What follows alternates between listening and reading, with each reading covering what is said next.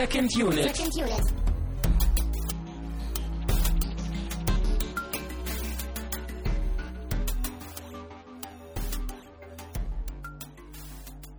Herzlich willkommen bei Second Unit zum Tag S, zum Tag der Hoffnung. Endlich, zwei Jahre Wartezeit meines Lebens sind vorbei. Wir haben endlich Man of Steel geschaut. Mein Name ist Christian Steiner und ich habe die Ehre, diesen Augenblick mit Tamino Mut zu genießen. Hallo, hallo. Aber Christian, du hast meinen Namen doch falsch ausgesprochen. Ich bin doch Tamin L. Mhm. Mhm. Für dieses Wortspiel hast du jetzt äh, diesen ganzen Abend gearbeitet. Klar. Ich habe mir während des Films Notizen gemacht und mir überlegt, was ich denn für lustige Wortspiele bringen könnte. Aber du hast den Film auch aufmerksam mit mir geschaut, nicht nur irgendwie Wortspiele und Notizen nebenbei gemacht. Und es äh, ist nämlich wichtig, dass wir über den gleichen Film gleich diskutieren werden. Ja, das hoffe ich doch. Wir werden wahrscheinlich mit unterschiedlichen Perspektiven und Erwartungen über diesen Film sprechen, aber ähm, ja, wir werden es tun. Wir werden auch diese Sendung am Anfang so gestalten, dass jeder mithören kann, der oder die diesen Film noch nicht gesehen haben. Und dann kündigen wir an, ab einem gewissen Punkt, so ab jetzt kommen die ganzen Spoiler. Da geht es wirklich um den Inhalt, um konkrete Szenen. Aber am Anfang sprechen wir eher über unsere allgemeine, über unseren allgemeinen Eindruck. Genau. Euch kann nichts passieren. Genau. Second Unit beschützt euch. Mhm. Auch ein Symbol der Hoffnung. Bevor wir aber zum Film selbst kommen, haben wir noch ein paar kleine Punkte, ein paar kleine An- und Abkündigungen, die wir machen wollen. Wie immer legen wir los. Als erstes eine kleine Eigenwerbung für unser Superman Special, falls ihr jetzt erst zu dieser Sendung dazugestoßen seid. Wir haben noch zwei Episoden im Archiv, zwei Sondersendungen ähm, zu Superman 1 und Superman 2, gebündelt in einer Ausgabe mit Special Guest. Und dann haben wir noch eine Diskussion zu Superman Returns. Wir haben uns dem Mythos in seinen Filmanfängen begegnet, gewidmet und das Ganze dann nochmal mit dem letzten Vertreter gemacht. Und mein Nebenprojekt Second Cut ist jetzt auch die Tage mit einer neuen Episode online gegangen. Und das Thema dieser Episode ist dann auch tatsächlich Superman. Es gibt drei Beiträge, äh, ein Interview, was ich führe mit einem Superman-Fan. Es gibt einen Beitrag von Stefan, den wir auch hier schon öfter in der Sendung hatten, der uns ein wenig zu den Comic-Anfängen der Figur erzählt. Und zum Schluss Benny, der eben der Special Guest bei, ähm, bei dem Superman Double Feature war, der erzählt uns auch so ein bisschen, was Superman eigentlich ausmacht, was so ein bisschen die Essenz, zumindest für ihn, aber vielleicht auch für mehrere Leute irgendwie darstellt. Also ihr merkt, wir bieten eine Menge Informationsmöglichkeiten hier. Also die Specials, die eignen sich auf jeden Fall auch gut zur Vorbereitung für heute. Ne? Dann wisst ihr schon so ein bisschen, wie wir so ticken. Ja. Also kann man natürlich auch zur Nachbereitung verwenden, zur Not. Genau. Aber äh, die Superman-Wochen hier im Hause Second Unit sind dann auch mehr oder weniger äh, mit dieser Sendung auch abgehandelt. Aber wie gesagt, schaut nochmal in die Archive äh, rein. Dann sagen wir Danke. Wir sagen natürlich Danke für Flatter-Spenden zu der erwähnten Superman Returns Folge. Da haben wir auch wieder von Jonas 1337 Spenden bekommen und auch anonyme Spenden. Vielen Dank. Ich sage auch nochmal persönlich vielen Dank, denn in den letzten Wochen gab es ja eine Filmreihe, die ich über die Uni mitorganisiert habe. Es gab vier Termine, vier Filme, vier Dokumentationen und die waren alle ausverkauft. Der Kinosaal war immer voll. Äh, und dafür sage ich vielen Dank, falls Und deine Leute ganzen dabei waren. Autogrammkarten waren sicher auch aufgebraucht, ne? Die waren schon gleich am ersten Abend weg. Das ist äh, Mhm. unfassbar. Und dann noch eine kleine Erinnerung, wenn ihr das hier hört, wenn ihr alte Episoden gehört habt, wenn ihr uns kennt, wenn euch diese Diskussion hier, die noch kommt, gefallen wird, schaut doch bei iTunes vorbei und gebt uns vielleicht eine kleine Bewertung. Das hilft uns und damit indirekt auch euch. Ja. Ja. Vor allem euch. Kommen wir zum Getränk, denn in jeder Sendung sprechen wir über einen Film und zu dem Film irgendwie, meistens irgendwie passend, haben wir auch immer ein Getränk vor uns. Dieses. Mal könnte es nicht besser passen, denn wir sind voll im Marketing-Hype gefangen und haben den tatsächlich offiziellen Man of Steel Energy Drink. Man müsste uns stehen. hier mal so sehen, weil wir auch beide mit einem Superman-Shirt hier sitzen. Du noch eher so mit dem traditionellen in Blau und ich mit dem neuen, düsteren in Schwarz. Mhm. Also wir decken eigentlich alles ab heute wieder. auch geistig hier.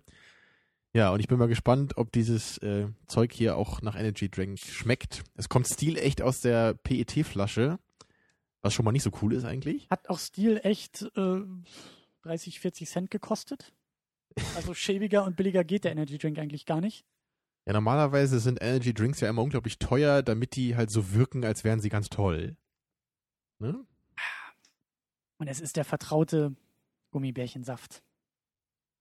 Hm. Lange, lange nicht mehr probiert. Mhm. Oh ja, das schmeckt ja wirklich genau wie Red Bull. Ja. Ja, Mhm. würde ich zu sagen, glaube ich, so zu 100 Prozent, ja. Süß, klebrig, ähm, mit Kohlensäure, aber hoffentlich wachmachend. Ja, aber heute kann ich den Placebo-Effekt auch mal ganz gut gebrauchen davon. Mhm. Weil ich muss schon sagen, ich bin ganz schön kaputt, weil der Film, der, der ist halt schon anstrengend so. Also man, wir können uns halt darüber streiten, ob er gut oder schlecht ist, aber er ist auf jeden Fall so physically demanding, möchte ich mal sagen. ja, Also das Anschauen ist einfach anstrengend so, weil es einfach, der verlangt es, viel es ab. flackert so viel, es explodiert so viel, es ist wirklich ermüdend irgendwann. Ja. Aber fangen wir erstmal vorne an hier, ne? Genau. Ähm, fangen wir beim Plot an, ohne den Plot zu spoilern. Und das äh, übernehme ich auch sehr gerne, denn es geht um die Anfangstage von Superman. Die Geschichte ist vielleicht auch schon hinlänglich bekannt. Als Kal-El geboren auf dem Planeten Krypton, wird er in den letzten Tagen dieses Planetens von seinen Eltern äh, in einer Raumkapsel auf die Erde geschickt, denn der Planet Krypton, von dem er kommt, ist dem Untergang geweiht. Und Kal-El als letzter Überlebender landet auf der Erde, um dann auf der Erde als Clark Kent von der Kent-Familie in Kansas großgezogen zu werden, als Farmerjunge. Entdeckt er auf der Erde Eigenartigkeiten an sich, besondere Kräfte, die er hat und die er entwickelt und die er dann als Superman-Persona für das Gute einsetzt. Und das ist ja soweit auch noch bekannt aus dem ursprünglichen Superman, der äh, von 78 ist, glaube ich, oder? Der erste Film ist Ja. von 78 und der erste Comic ist, glaube ich, von 38. Also Superman hat jetzt dieses Jahr 75-jähriges Jubiläum. Herzlichen Mhm. Glückwunsch. Äh, und genau, also die Geschichte, wie gesagt, ist so in dem Film, wird in dem Film auch so erzählt, hat natürlich noch ein paar Besonderheiten, da gehen wir am Ende im Spoiler-Part nochmal drauf ein. Aber so diese Grund, diese Grundformel wurde auch nicht. Ja, das ist die Ausgangsposition, genau wie im ursprünglichen Film. Und natürlich die Story bewegt sich dann gerade auch im zweiten Teil des Films eher in andere Richtungen, aber da werden wir dann später noch genauer drauf eingehen. Genau. Dann machen da sehr, sehr viele und sehr talentierte Menschen mit. Wir haben zum einen, ich weiß nicht, ob ich jetzt mit ihm anfangen sollte, aber wir haben auf jeden Fall Zack Snyder dabei, der Re Regie führt. Ja, über den wollen wir später noch ein bisschen ausführlicher reden. Es sei Mhm. nur erwähnt, dass er hier Regie geführt hat. Dann wurde der Film produziert von Christopher Nolan und auch mitgeschrieben. Mhm. Also Christopher Nolan war hier so ein bisschen die, die äh, überwachende Instanz, könnte man glaube ich sagen. Ne? So der Mann im Hintergrund, der so ein bisschen seinen Stempel unter alles setzt. Ne? Genau, die Geschichte ähm, oder die Anekdote, die irgendwie erzählt wurde, ist eben, dass Christopher Nolan und David Goyer, David Goyer hat eben wirklich dann auch das Drehbuch geschrieben, aber die beiden saßen wohl irgendwie, äh, glaube ich, und haben The Dark Knight oder The Dark Knight Rises geschrieben. Ich weiß nicht, ich meine, das war The Dark Knight und hatten dann halt so ein bisschen kreative Blockaden, um sich mit Batman auseinanderzusetzen und irgendwie hat David Goyer dann wohl spaßeshalber von seiner Variante für Superman erzählt. So als Gehirnjogging einfach. Genau, so im Sinne von, hey Chris, ich habe irgendwie mal drüber nachgedacht und wäre es nicht cool, wenn Superman in der heutigen Zeit und könnte man nicht. Und Nolan fand das wohl ganz gut und ist damit eben dann zu Warner gega- gegangen, zum Filmstudio und hat gesagt, hey, hier guck mal, äh, da ist eine Idee und wäre das nicht was? Wir haben ja mal was aus so einem Bierdeckel gekritzelt. Ne? Können wir da nicht einen Film draus machen? der letzte Superman war ja nicht so der Knaller und ihr wollt ja auch Geld drucken und wir haben auch nichts gegen Geld auf Genau. unser Und, Bankkonto. und ich, ich bin Herr Nolan, falls ihr schon mal von mir gehört habt. Ich habe äh, so ein paar Milliarden gemacht mit meinen Filmen. Genau das.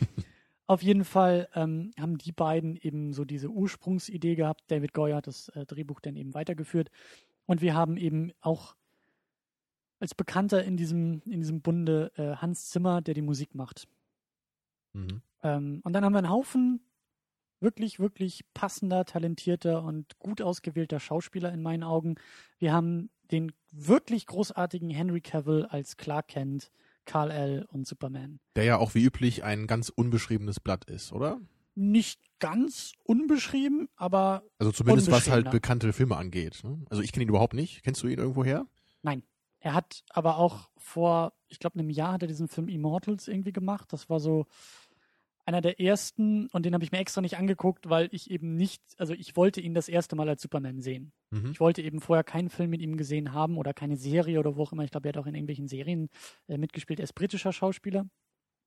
Und äh, da gab es im Vorfeld dann ja auch schon wieder ein bisschen Nerd Rage, dass ein Brite Superman spielt.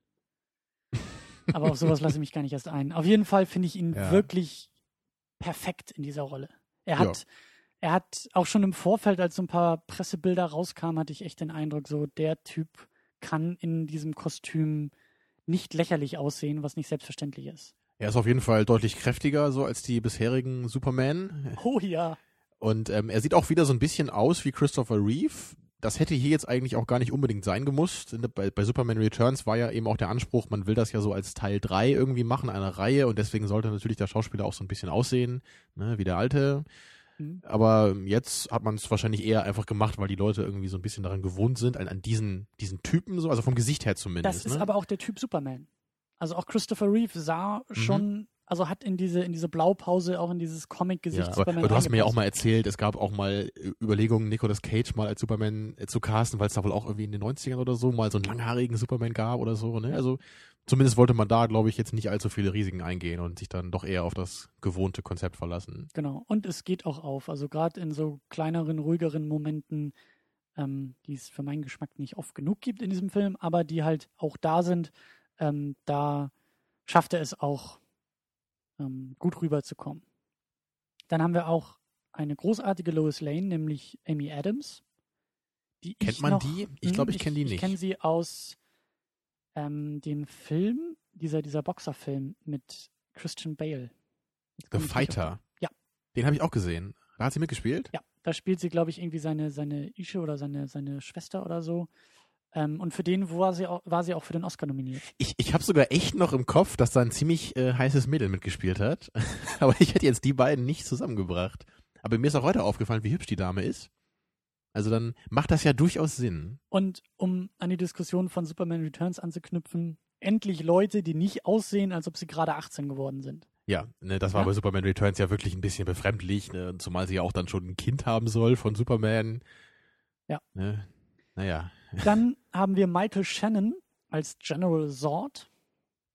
den ich ebenfalls nicht kenne, der mir aber auch großartig gefällt hier. Ich kenne ihn aus Boardwalk Empire. Das ist eine Serie von HBO. Die habe ich aber auch nur so ein bisschen mal reingeguckt. Ähm, der Typ kann was. Was spielt er denn da für so eine Rolle? Nur ganz kurz so. Boardwalk Empire ist irgendwie so äh, in, zur Zeiten der Prohibition äh, angesiedelt. Also alles aus so ein bisschen so diese, diese, was ist das, 40er Jahre oder so war das doch, glaube ich. Ja, ne? So 20er 30er. eher. Ja. Auf jeden Fall ist er da, glaube ich, auch so in so mafiösen Strukturen, glaube ich, unterwegs. Spielt auch eher so eine, glaube ich, zwielichtige Figur, die auch eher auf der Seite der Gesetzlosen Mhm. unterwegs ist. Das kann ich mir vorstellen, ja. Weil es, also er gefällt mir sehr gut hier. Er hat, er, er hat wirklich so diese, dieses Charisma, diese Präsenz und dann auch in diesem tollen Anzug, den er trägt. Also er ist echt so eine Gewalt in dem Film. Und ich glaube auch, also er hat noch andere Filme gemacht, die ich so aus dem Augenwinkel irgendwie mal mitgekriegt habe, keinen, keinen wirklich gesehen habe, aber ich habe schon öfter Gutes von ihm gehört in anderen Kontexten auch. Ähm, und hier spielt er auch sehr, sehr gut. Dann haben wir Diane Lane als Martha Kent, die mir jetzt nichts weiter sagt, aber die, glaube ich, Aber auch irgendwie bekannter ist. Ja, der Name sagt mir auch was, aber sie, sie passt halt auch so in diesen recht typischen äh, Muttercharakter, ne, den man ja eigentlich auch bei, bei fast allen Superheldenfilmen, wo irgendwie so ein Charakter vorkommt, ne, auch bei, bei Spider-Man, das sind ja alles irgendwie so, so dieser Typ Frau, der wird ja irgendwie immer so gecastet, ne? Dann haben wir Russell Crowe als Jor-El, den kryptonischen Vater von Den Superman. kenne ich sogar. Mensch. Hat er dir gut gefallen? Hat Ja. er dir so gut gefallen wie mir? Oder Ja, er hat mir sehr gut gefallen. Also Russell Crowe ist ja auch nicht jetzt irgendwie jemand, also für mich zumindest, der jetzt durch sein, durch sein extravagantes Schauspiel jetzt irgendwie brilliert. Er ist halt sehr cool in diesen ruhigen Momenten, wo er so diesen stoischen Blick drauf hat. Ja. Ne, so, da ist er auch in Gladiator, kann er da ja auch schön glänzen. Und das macht er natürlich hier auch super. Also er hat auch diese Autorität. Also das. die Vaterfigur? Das, genau, was ja früher eben Marlon Brando war. Ja. Ich meine, Russell Crowe ist jetzt kein Marlon Brando, aber äh, er hat auf jeden Fall was. So. Und er hat auch gerade dieser Bart, so das passt sehr gut, finde ich. Dann haben wir äh, eine Deutsche, Antje Traue als Faora dabei, als Handlangerin von Mhm. Sort. Die hat nicht viel zu sagen, die äh, schlägt mehr zu, würde ich sagen. Mhm. Aber, aber ich mag sie eigentlich auch gerne hier und, und gerade so ihre Augenpartie fand ich sehr ähm, charismatisch. Weil man sieht ja auch oft nur so das von ihr, weil sie immer in diesem Kampfanzug ist. Mhm. Aber das, ähm, ich weiß nicht, ich fand sie cool. So. Dann hattest du, glaube ich, große Befürchtungen bei Kevin Costner als Jonathan Kent. Ja, weil Kevin Costner ist, glaube ich, inzwischen ein etwas verbrauchter Schauspieler, weil er halt eben doch auch gerade in den 90ern irgendwie einige sehr mäßige Filme gemacht hat, ne? so wie äh, Waterworld oder Bodyguard und äh, diesen Postman habe ich nie gesehen, der soll aber auch furchtbar sein. Also seine Karriere ist ja so ein bisschen kaputt gegangen in den letzten Jahren. Hat er nicht auch irgendwie Robin Hood gespielt und das war ein ziemlicher Flop? Ja, den hat er auch mal gemacht. Da war Alan Rickman eigentlich der äh, geheime Star des Films als der Sheriff von Nottingham. Ich habe da halt immer mal gehört, dass Kevin Costner sich dafür eingesetzt hat, dass er nicht so, also Alan Rickman nicht so viel in dem Film zu sehen ist, weil er eben so die Show stehlen würde.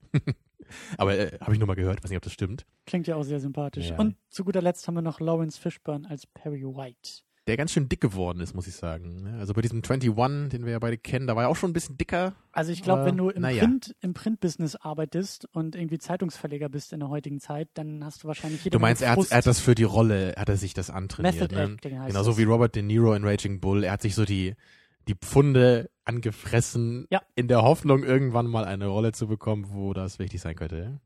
Nee, der wusste das schon. Der wusste eines Tages ne?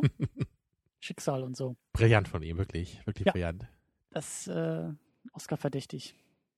Aber er war trotzdem gut. Ich meine, er Ja. durfte auch nicht viel machen, aber er, Lawrence okay. Fishburne ist für mich auch so einer äh, dieser, dieser Schauspieler, ähnlich äh, die beiden Väter quasi von, von Clark Kent, so dieses, sobald er einfach da ist, der, der hat Präsenz auf der Leinwand. Das ist so, Mhm. so, der einfach auch durch Gesichtsausdrücke, der, der passt einfach auch in diese Rolle. Der kann, da habe ich, da hab ich den Eindruck, da ist der Raum erstmal still, wenn man ihn sieht. Ja, in Matrix hat er mir auch immer am besten gefallen vom Cast. Da hat er so tolle Momente auch durch diese, diese, diese Figur, die er da auch spielt. Die hat sich auch so richtig in mein Hirn eingebrannt und die sehe ich, Ja. glaube ich, auch immer noch bei ihm, auch wenn er in anderen Filmen dabei ist. Bevor wir noch konkreter auf den Film zu sprechen kommen, drehen wir noch mal eine kleine Ehrenrunde und müssen das vielleicht noch ein bisschen einordnen, was so unsere Erwartungen an den Film waren, Vorverständnis und ähm, ja, wie wir vielleicht auch in den Film reingegangen sind. Mhm. Also ich kann von mir eben sagen, wirklich, ich habe auf diesen Film zwei Jahre lang gewartet. Vor zwei Jahren gab es diese Ankündigung, produziert von Nolan, geschrieben von Goya und dann kam irgendwann Zack Snyder dazu. Und das war für mich auf dem Papier einfach schon wahnsinnig spannend. Ich dachte, ja, no, äh, Nolan, der das überwacht, das ist genau der Richtige. Goya, der es schreibt, ist genau der Richtige. Es fügten sich so die Puzzlestücke zusammen und auch als der Cast dann bekannt wurde, Kevin Costner Mhm. dabei, Russell Crowe dabei, wieder dieses Prinzip von, wir nehmen den unbekannten Superman, alle anderen drumherum sind bekannte und gute und große Schauspieler. Das hat für mich alles Sinn gemacht. Und ähm, ich hatte halt auch vor zwei Jahren schon unglaublich Bock, mal wieder auf einen richtig guten Mhm. oder überhaupt mal einen richtig guten Superman-Film im Kino zu sehen.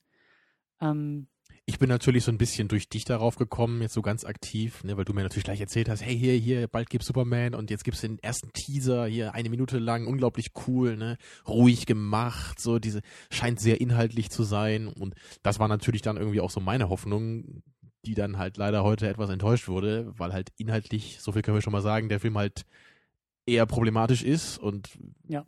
seine Stärken oder sein, sein Fokus halt wirklich äh, auf anderen Dingen ist. Ja, das muss man auch Aber- dazu sagen. Also auch denn die Trailer, die rausgekommen sind, so der erste richtige Trailer oder die ersten beiden richtigen Trailer, die haben echt, ne, also die, die waren ganz anders. Die sind ganz anders geschnitten, komponiert, die Musik und auch Die hast Die du ja auch richtig Momente- gefressen, ne, die Trailer. ja, weil, weil, weil auch schon in diesen Teasern so die, die Zeichen, die gesetzt wurden, die, die Sätze, die gefallen sind, die, die Punkte, die rausgegriffen wurden für diese Trailer, das sind für- mich alles entscheidende Punkte gewesen, die ich sehen will in so einem Film. Also ich weiß noch ganz genau, als ich den Teaser von dir gezeigt bekommen hatte, da dachte ich schon, das ist echt ein guter Teaser und so macht man das auch. Man gibt nicht viel her, man zeigt nur so ein bisschen was von dem viel, was der Film womöglich hat. Und da hat man ja nur so, ein, so, so schemenhaft gesehen, wie Superman eben dann abhebt, ne, in den Himmel fliegt Ja. und so ein paar interessante, ja, so ein Monolog war das glaube ich eher, ne, was er sagt oder was, oder, oder ich glaube, war es nicht sogar Kevin Costner, der da gesprochen hat? Wir hatten zwei Teaser am Anfang. Das eine war Kevin Costner, das andere war äh, Russell Crowe. Also Ach so, quasi war diese das, beiden okay. Väter, die so jeder irgendwie drei, vier Sätze quasi so an, an den Sohn richten. Das eine Mal so diese irdische Perspektive, egal wofür du dich entscheidest, du wirst diese Welt verändern. Und das andere war eher so der, die kryptonische Perspektive von äh, du wirst die Menschen hinter Genau, dich so war das, vereinen ja. und sowas. Und das wirkte auf mich schon so, Mensch, vielleicht ist das ja wirklich mal ein ganz anderer Ansatz. Will man da wirklich einen sehr inhaltlichen Blockbuster machen? Versucht man sowas mal? Und als ich dann den ersten großen Trailer gesehen habe, da war das bei mir schon so, dass ich, da wurde ich schon skeptischer. Und da habe ich schon ein bisschen Angst bekommen, weil man da ja auch gesehen hat, okay, da gibt's wohl doch wieder andere Kryptonier. Ne, Da, da, oder es wird wohl doch eine ganze Menge Action geben. Und dann fing es halt bei mir langsam an, dass ich dachte, oha, naja, vielleicht wird es dann doch wieder das Übliche, so der Trailer wirkt unglaublich deep, ne, oder der Teaser in dem Fall, und dann ist der Film am Ende dann doch eher, naja, Actionfeuerwerk mit so ein paar inhaltlichen Nuancen vielleicht. Und Ich hatte, ich hatte immer noch die Hoffnung, dass diese Action-Momente, die auch dazugehören, besonders in den Superman-Filmen, dass die sich einfach, ja, dass die verdient sind im Film. Durch ja, ja. dramaturgische Grundlagen, durch Charakterentwicklung, durch Charaktermomente, die wir vorher haben und dass das Ganze dann vielleicht eben ähnlich The Dark Knight. Der hat eben auch diese ruhigen Momente, diese entscheidenden Sätze, Dialoge, Figuren. Also der ist ja wirklich sehr, sehr gut gemacht. Und ich hatte die Hoffnung, dass wir so einen Dark Knight-Moment auch mal für Ja, Superman ja, gerade bei. Dark Knight ist die Action ja auch sehr sparsam eingesetzt und dann dieser Moment, wo sich dieser Genau. Lastwagen da überschlägt, das, das hat ja dann auch eine ganz besondere Wirkung, weil halt eben nicht alle fünf Minuten sowas passiert. Mhm. Aber heute war es dann halt leider doch eher so, dass halt eben alle paar Minuten die halbe Welt explodiert. Allerdings muss ich noch ganz kurz anmerken, hatten wir auch den Luxus, dass wir so ein bisschen, also der Film ist ja irgendwie schon, glaube ich, vor einer Woche oder anderthalb in den USA rausgekommen, die ersten Reviews kamen und dann wurde diese ganze Mhm. Euphorie auch bei mir erstmal wieder gedämpft. Dann, dann bin ich auch quasi auf den Boden der Tatsachen zurückgeholt worden und ähm, ja, konnte dann mich ein wenig, meine Erwartungen ein wenig zurückschrauben.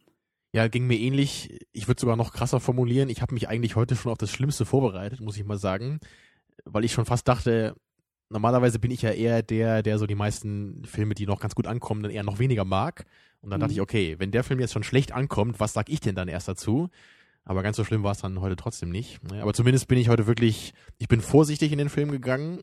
Ich habe ich hab mich nicht getraut, irgendwas zu hoffen, sondern Ja. ich, ich, aber ich habe mich versucht, wirklich darauf einzulassen. Und es hat auch geklappt, so bis zum gewissen Punkt zumindest. Aber dabei trägt er doch das Symbol der Hoffnung auf seiner Brust.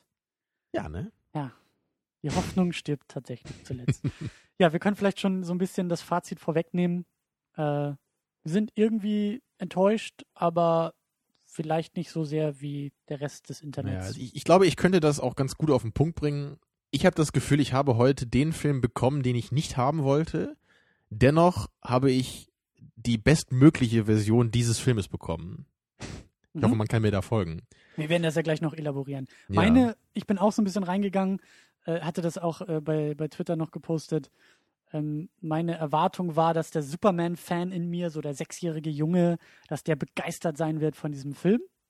Und das ist der in vielen Momenten auch gewesen, aber dass eher der Filmschauer, Kritiker und äh, ja, Filmfan in mir sehr enttäuscht sein wird. Und war das irgendwie tendenziell auch so, ja? ja, also ich hatte auch so wirklich das Gefühl, dass meine beiden Gehirnhälften, so die eine Gehirnhälfte des sechsjährigen Superman-Fans, dass die halt echt in Euphorie, die Euphorie geschüttet hat in den Rest des Körpers und die andere Gehirnhälfte diese Euphorie so aufgesogen hat und gesagt hat, nee, nee, nee, das ist alles unverdient hier.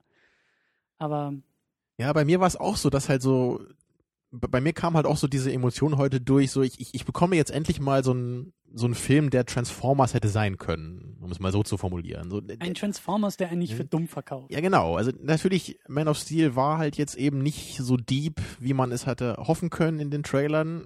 Und er hatte stellenweise sogar relativ wenig mit Superman zu tun. Dar darauf kommen wir jetzt am Ende auch nochmal. Ja. Aber immerhin hatte ich das Gefühl, ja, er ist halt einfach nicht dämlich. Und er, er macht halt nicht irgendwie das, was Transformers macht, wo man sich irgendwie an die Stirn fassen muss, wie dumm das einfach ist. Natürlich, man findet auch hier gewisse Ungereimtheiten in Sachen Plot und manche Entscheidungen sind auch ein bisschen komisch. Aber das Wichtigste ist ja eigentlich trotzdem, also zumindest für einen Blockbuster, dass er mich einfach unterhalten hat. Und ich kann einfach sagen, ich habe mich heute keine Sekunde gelangweilt im Kino.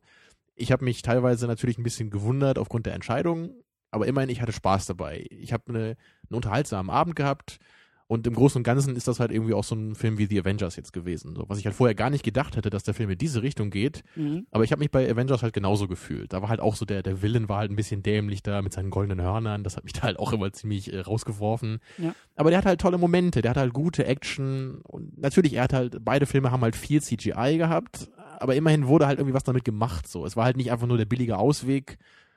Und außerdem sah halt Man of Steel einfach auch großartig aus irgendwie. Er sah halt teuer aus zumindest. Da, da wurde halt wirklich gut animiert und es ist viel passiert. Ja, man kann vielleicht wieder sagen, es ist zu viel passiert. naja, Ja. aber das, das jetzt so ein bisschen unsortiert, meine Eindrücke, das müssen wir natürlich jetzt versuchen, so ein bisschen irgendwie Dann sortieren wir doch auf mal. den Boden zu bringen, ja. Ich finde, wir fangen ein wenig, wie man das in der Grundschule lernt, wenn man Kritik übt, soll man ja mit positiven Punkten anfangen. Äh, der Soundtrack. Mhm. Den Soundtrack habe ich in den letzten Tagen und Wochen auch schon äh, inhaliert.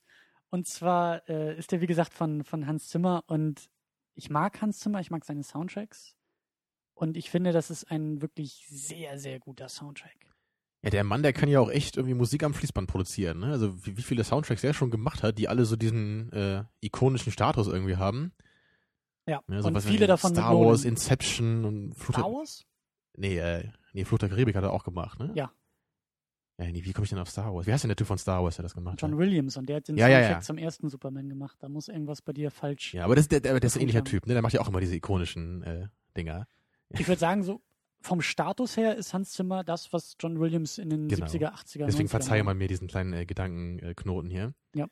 Aber ich, ich fand es halt einfach so schön eben an diesem Soundtrack, dass er halt einerseits dieses, dieses Spannende hatte, ne, dieses Euphorische, aber halt gleichzeitig auch dieses Ikonische. Ja. Das kam für mich halt sehr gut äh, zusammen hier und besonders in den Momenten, wo Superman also so das macht, was er halt tut. Ne? So, er, er zieht seinen Cape über, er fliegt durch die Lande und man fühlt auch durch die Musik diese E- Energie und diese, Ja. diese Euphorie, die er wahrscheinlich er dann auch empfindet dabei. Und Ja. das wurde halt für mich sehr gut durch den Soundtrack eben vermittelt. Halt nicht nur durch die Bilder, ne, sondern eben durch sowohl durch die auditive als auch durch die visuelle Ebene. Und das ist ja mal sehr wichtig, damit man halt auch das beste Gefühl vermittelt bekommt als Zuschauer. Genau das. Ich hatte aber Probleme dann bei den Bildern. Mir ist diese Shaky Cam nach den ersten paar Momenten, auch nach den ersten Minuten im Film, dann extrem auf die Nerven gegangen. Also ja, Shaky Cam hat seine Berechtigung, besonders auch in Action-Momenten und auch wenn es irgendwie hoch hergeht. Aber selbst in diesen ruhigen Momenten auf Krypton und wo es eher um Dialoge geht, dachte ich mir, Mensch, hätte man im Zack Snyder nicht irgendwie Mhm. mal so ein so, ein, so eine Steadicam geben können oder irgendwie mal so ein Dolly hinbauen und dann hätte er auch mal eine schöne Kamerafahrt machen können, wo es halt nicht mitten im Dialog hin und her shakt und das hat mir, also das, das, das war mir echt zu viel. Ja, es gab es halt sowohl in den eher ruhigen Momenten eigentlich, als auch in den Action-Momenten. Es wurde natürlich ein bisschen viel dann im Laufe der Zeit. Ich fand es aber, glaube ich, trotzdem hier nicht ganz so störend wie du, glaube ich, ähm, weil ich einfach noch das Gefühl hatte, ich kann meistens eben erkennen, was passiert. Und es, es gab halt bis jetzt schon Filme, irgendwie auch Quantum Trost war da, glaube ich, auch ein Beispiel, wo ich irgendwie das Gefühl hatte, ich sehe eigentlich gar nicht mehr, was gerade passiert, weil halt so komisch geschnitten wird und es so extrem rumwackelt. Und deswegen war es halt für mich, glaube ich, hier gerade noch an der Grenze. Also ich muss dazu sagen, mir hat das, mir hat das zum Beispiel nicht so gut gefallen, als er denn das Kostüm anzieht und das erste Mal äh, quasi in den, in den Himmel steigt und durch die Gegend fliegt. Ähm, da haben mir irgendwie, das, das war mir nicht ikonisch genug. Ja, du meinst das auch eben nach dem Kino noch, da, war dir jetzt zu wenig äh, Abwechslung bei den Shots. Ne? Weil Ja, es, da es gab ja einmal, ja. genau, es gab zwei Shots eigentlich nur. Es gab immer so diesen, äh, so fast Close-up auf ihn, so auf sein Gesicht, ne? so diese, naja, so First Person ist es nicht, aber so, so von vorne auf sein Gesicht, wenn er fliegt. Genau. Und dann eben dieser Shot so von ganz weit, wie man ihn eben durch die, durch die Lande fliegen sieht, was ja auch toll aussieht. Aber es, äh, es war ein bisschen wenig. Ne? Man erwartet ja vielleicht eher noch, dass da vielleicht mal ein bisschen mit der Entfernung gespielt wird, dass der, dass er vielleicht mal auf einen, also auf den Zuschauer zufliegt und dann wieder weg. Ne? Aber das, das wurde dann, ja, zum Ende hin wurde es vielleicht ein bisschen gemacht dann, aber, es ist paradox. aber generell war es zu wenig, ne? Zu wenig Abwechslung. Es ist paradox, aber ich sage bei einem Zack Snyder-Film, es gab zu wenig Zeitlupen. Ja, das hätte hätte man nicht gedacht, dass man das mal sagen würde, ne? Aber heute kann man es echt sagen. Mehr Zeitlupen gewünscht. Wir haben jetzt die Tage vorher nochmal Watchmen geguckt. Als Mhm. kleine Vorbereitung. Wir haben keinen Podcast dazu gemacht, aber den Film so geschaut. Und da sind entscheidende Momente wirklich schön inszeniert mit dieser Zack Snyder-typischen Zeitlupe. Da gehören sie dann auch hin. Und die hätte ich mir in Man of Steel in entscheidenden Momenten öfter gewünscht, um einfach Mhm. es gibt Momente, da als, als in einem Superman-Film, als Superman-Fan, da will ich den besten Shot von Superman auch haben. Da muss alles sichtbar sein, da muss die Zeit um ihn herum stillstehen. Da geht es dann nur darum, ihn perfekt im Mittelpunkt zu haben. Ja, Und, und das, das- sind so Momente wie, das Kostüm ist angezogen und er fliegt das erste Mal durch die Gegend. Aber gab es nicht. Ja, Schade. gerade bei Watchmen gibt es ja diese Szenen, wo Dr. Manhattan dann auf dem Mars ist und da, da wird ja sehr langsam gefilmt, sehr ruhig. Also man sieht ja, das kann Zack Snyder ja auch. Und das ist ja auch unglaublich beeindruckend da. Also dieser, dieser Planet, ne, dieser, dieser strahlende blaue Dr. Manhattan steht auf dieser roten, staubigen Marsoberfläche und dann gibt's im Hintergrund diese riesige, uhrwerkhafte Maschine, die sich da aus dem Boden erhebt, aber halt eben alles ganz ruhig gefilmt und Ja. dadurch sehr intensiv. Ja. Und so funktioniert eben der Man of Steel eher wenig. Ne? Wenn dann halt Zeitlupe eingesetzt war, dann nur sehr spärlich und ruhige Momente gab's halt eben sehr wenige. Und das führt halt eben auch dazu, dass der ganze Film halt wirklich sehr anstrengend anzuschauen ist. Er wirkt sehr hektisch. Es passiert unglaublich viel. Und man hat eigentlich nie so richtig Zeit, mal durchzuschnaufen. Der ganze Film wirkt sehr gehetzt. Wir haben diese, wir wissen ja auch schon viel über die Geschichte, wenn wir in den Film reingehen. Durch diese, diese, was, was ich, was ich glaube ich auch mal bei, beim, beim Superman Special schon meinte, so, das ist, das ist popkulturelles Gedächtnis. Ein paar Fetzen weiß einfach jeder.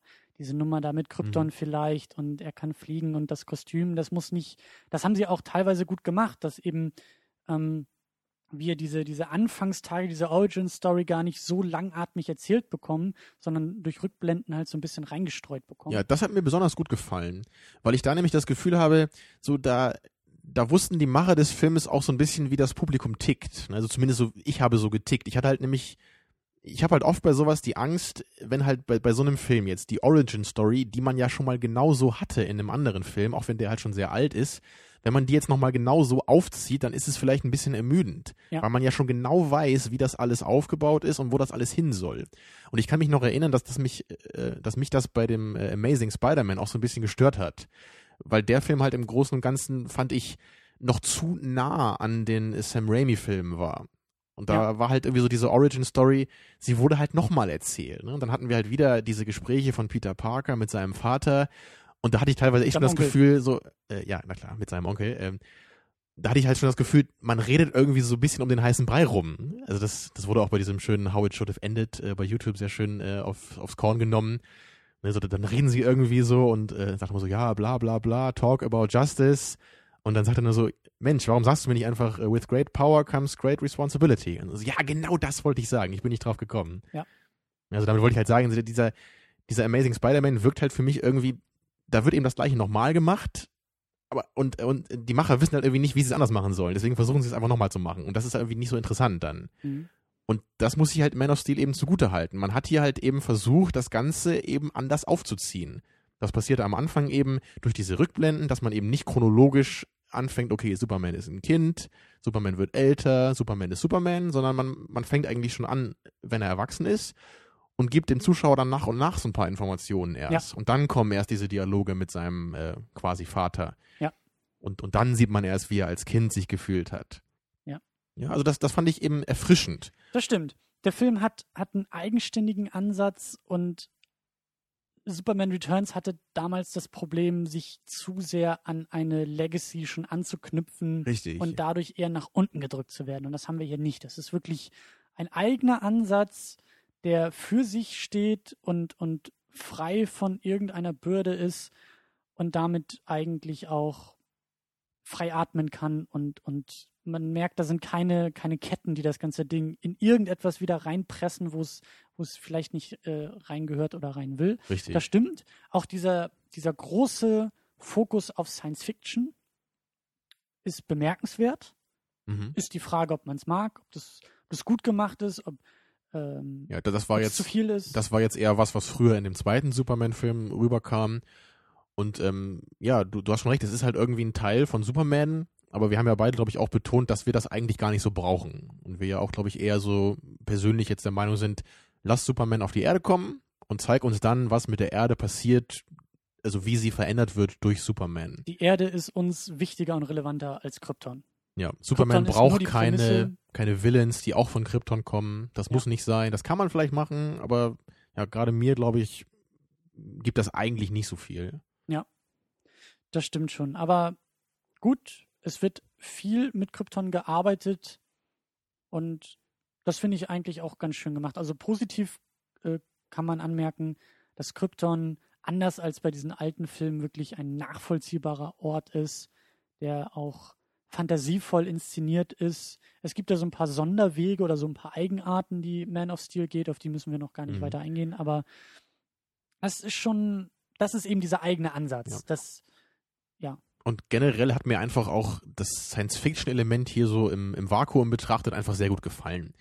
Und das hat mich auch so ein bisschen an Prometheus erinnert ich meine, so, so problematisch der Film halt auch war, bei Prometheus haben wir auch, auch beide immer gesagt, das sieht einfach gut aus, so. Das ist, das fühlt sich richtig toll an und da, da will man das CGI dann auch mal sehen, wenn man mal so ganz tolle, abgefahrene Maschinen zum Beispiel zu sehen bekommt. Das geht in die Richtung, was du, was du schon als Fazit meintest. Das ist nicht der Ansatz, den du sehen willst, mhm. also dieser Science-Fiction-Ansatz, aber für sich genommen ist der Science-Fiction-Ansatz gut gemacht. Ja. Also das ist, war einfach, ich, ich habe halt, ich habe einfach das Gefühl gehabt, hier einen, einen optisch beeindruckenden Science-Fiction-Film zu sehen, ne? obwohl ich natürlich eigentlich ihn gar nicht haben wollte, aber immerhin ja. war er dann in dieser Hinsicht brauchbar. Ja. Wohingegen ich bei, bei Superman Returns zum Beispiel das Gefühl hatte, also da war es im Grunde genau gegenteilig. So, da war eigentlich, da will ich halt schon eigentlich hin, so in diese Richtung, ohne Science Fiction. Aber da wurde es halt dann ganz falsch gemacht. Mhm. Leider. Mhm. Das Problem habe ich aber auch hier bei Man of Steel, dass dann auch die Momente auf der Erde und auch wichtige Superman-Momente und auch schöne Ideen, die irgendwie neu gemacht sind und eingebaut wurden, eher auf dem Papier funktionieren als dann im fertigen Film. Vor allem, weil eben auch ganz vieles so angerissen wird, aber nicht so richtig durchgehend ausformuliert wird. Und dann sind wir wieder bei dem Punkt, was wir vorher schon kritisiert haben, der Film wirkt dadurch sehr gehetzt. Es wird mhm. viel eingestreut und es gibt tolle Bilder, tolle Momente, wie gesagt, tolle Ideen, über die ich gerne mit dem Film auch länger nachdenken würde, aber das traut sich der Film ja. irgendwie nicht. Aber es gibt eigentlich wirklich keine ruhige Phase in dem Film und der ist ja, glaube ich, schon zwei Stunden zwanzig oder so lang und man, man ist eigentlich permanent so, so im, im Sprintmodus. Wir haben ja, ja eben, also wir haben eben schon gesagt, natürlich, die, diese Rückblenden, die sind erfrischend, aber die sind natürlich auch anstrengender, als einfach eine chronologische Geschichte erzählt zu bekommen. Ja, aber das Problem ist eben auch, einfach inhaltlich und bei Dialogen, wenn wir diese Rückblenden auch manchmal haben oder eben so, so schöne, ruhige Momente für Clark Kent und Superman und alle anderen Figuren drumherum, da werden tolle Sätze manchmal gesagt, die dann verpuffen, ja. beziehungsweise wir schon wieder fünf genau. Szenen weiter sind. Es kommt sofort der nächste Ortswechsel. Genau, ja, und manchmal ich, auch ein richtiger Themenwechsel. Obwohl ich eigentlich sagen würde, Moment mal kurz, hier Projektor stoppen, lass mal kurz fünf Minuten anhalten und lass mal kurz überlegen, was das bedeutet. Und es wäre schön, wenn der Film auch mit mir überlegt, was das bedeutet. Aber es werden mhm. halt echt nur so Ideen hingeschmissen und nicht irgendwie aufgegriffen. Ja. Da kommen wir vielleicht am Ende noch bei konkreten Szenen drauf zu sprechen. Das sollte vielleicht erstmal so, äh, ja, so erstmal reichen. Hm. Für meinen Geschmack ist es dadurch auch zu viel Action. Es gibt zu mhm. viele Action-Momente. Man, man, ich hatte echt den Eindruck am Anfang, okay, wir werden so ein bisschen, wir, wir sprinten, wie du so schön gesagt hast, durch diese Origin-Story ein wenig hindurch. Da fand ich das Tempo noch, noch ganz angenehm. Ja, wir halten uns nicht zu lange mit diesen eigentlich schon bekannten Punkten auf, mit genau. der Farm und das Ding stürzt ab und bla bla bla. Aber dann hatten wir das Problem, dass halt in den Action-Momenten das Tempo nochmal angezogen wird und es halt wirklich so drei Action, wie soll man sagen, Set-Pieces oder große Momente gibt, die einfach zu viel sind. Und manchmal mhm. gibt es auch so, das Pacing ist manchmal auch total merkwürdig, dass wir sind gerade in einer, in einer wirklich, in einem Action-Moment und da fliegen die Fäuste und die Züge explodieren und alles geht runter und drüber. Und auf einmal gibt es so einen künstlichen Stopp-Moment, der sich nicht irgendwie organisch ergibt aus dem, was wir sehen, sondern das wirkt wie so ein, wie so ein, wie so ein Timeout, wie so ein Schiedsrichter, der irgendwie die Pfeife trällert ja, Halbzeit. und sagt, genau, Halbzeit. So, jetzt brauchen wir mal kurz, jetzt geht mal jeder in die Kabinen und wir treffen uns in 20 Minuten hier wieder, äh, ähnliche Stelle und dann geht's wieder drunter und drüber. Aber wir brauchen mal kurz ein paar Momente, wo Leute auch mal was sagen dürfen. Ja. Und das hat mir nicht gefallen.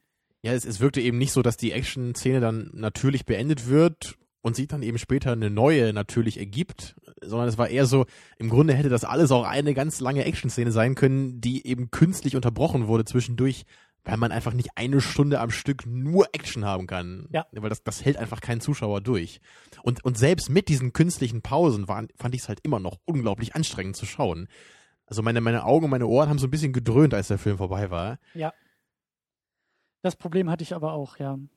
Und vor allen Dingen auch dann in manchen Action-Momenten, wo es, es steigert sich alles und es ist so viel los. Wir haben diese Shaky Cam und es explodiert und es fällt alles auseinander.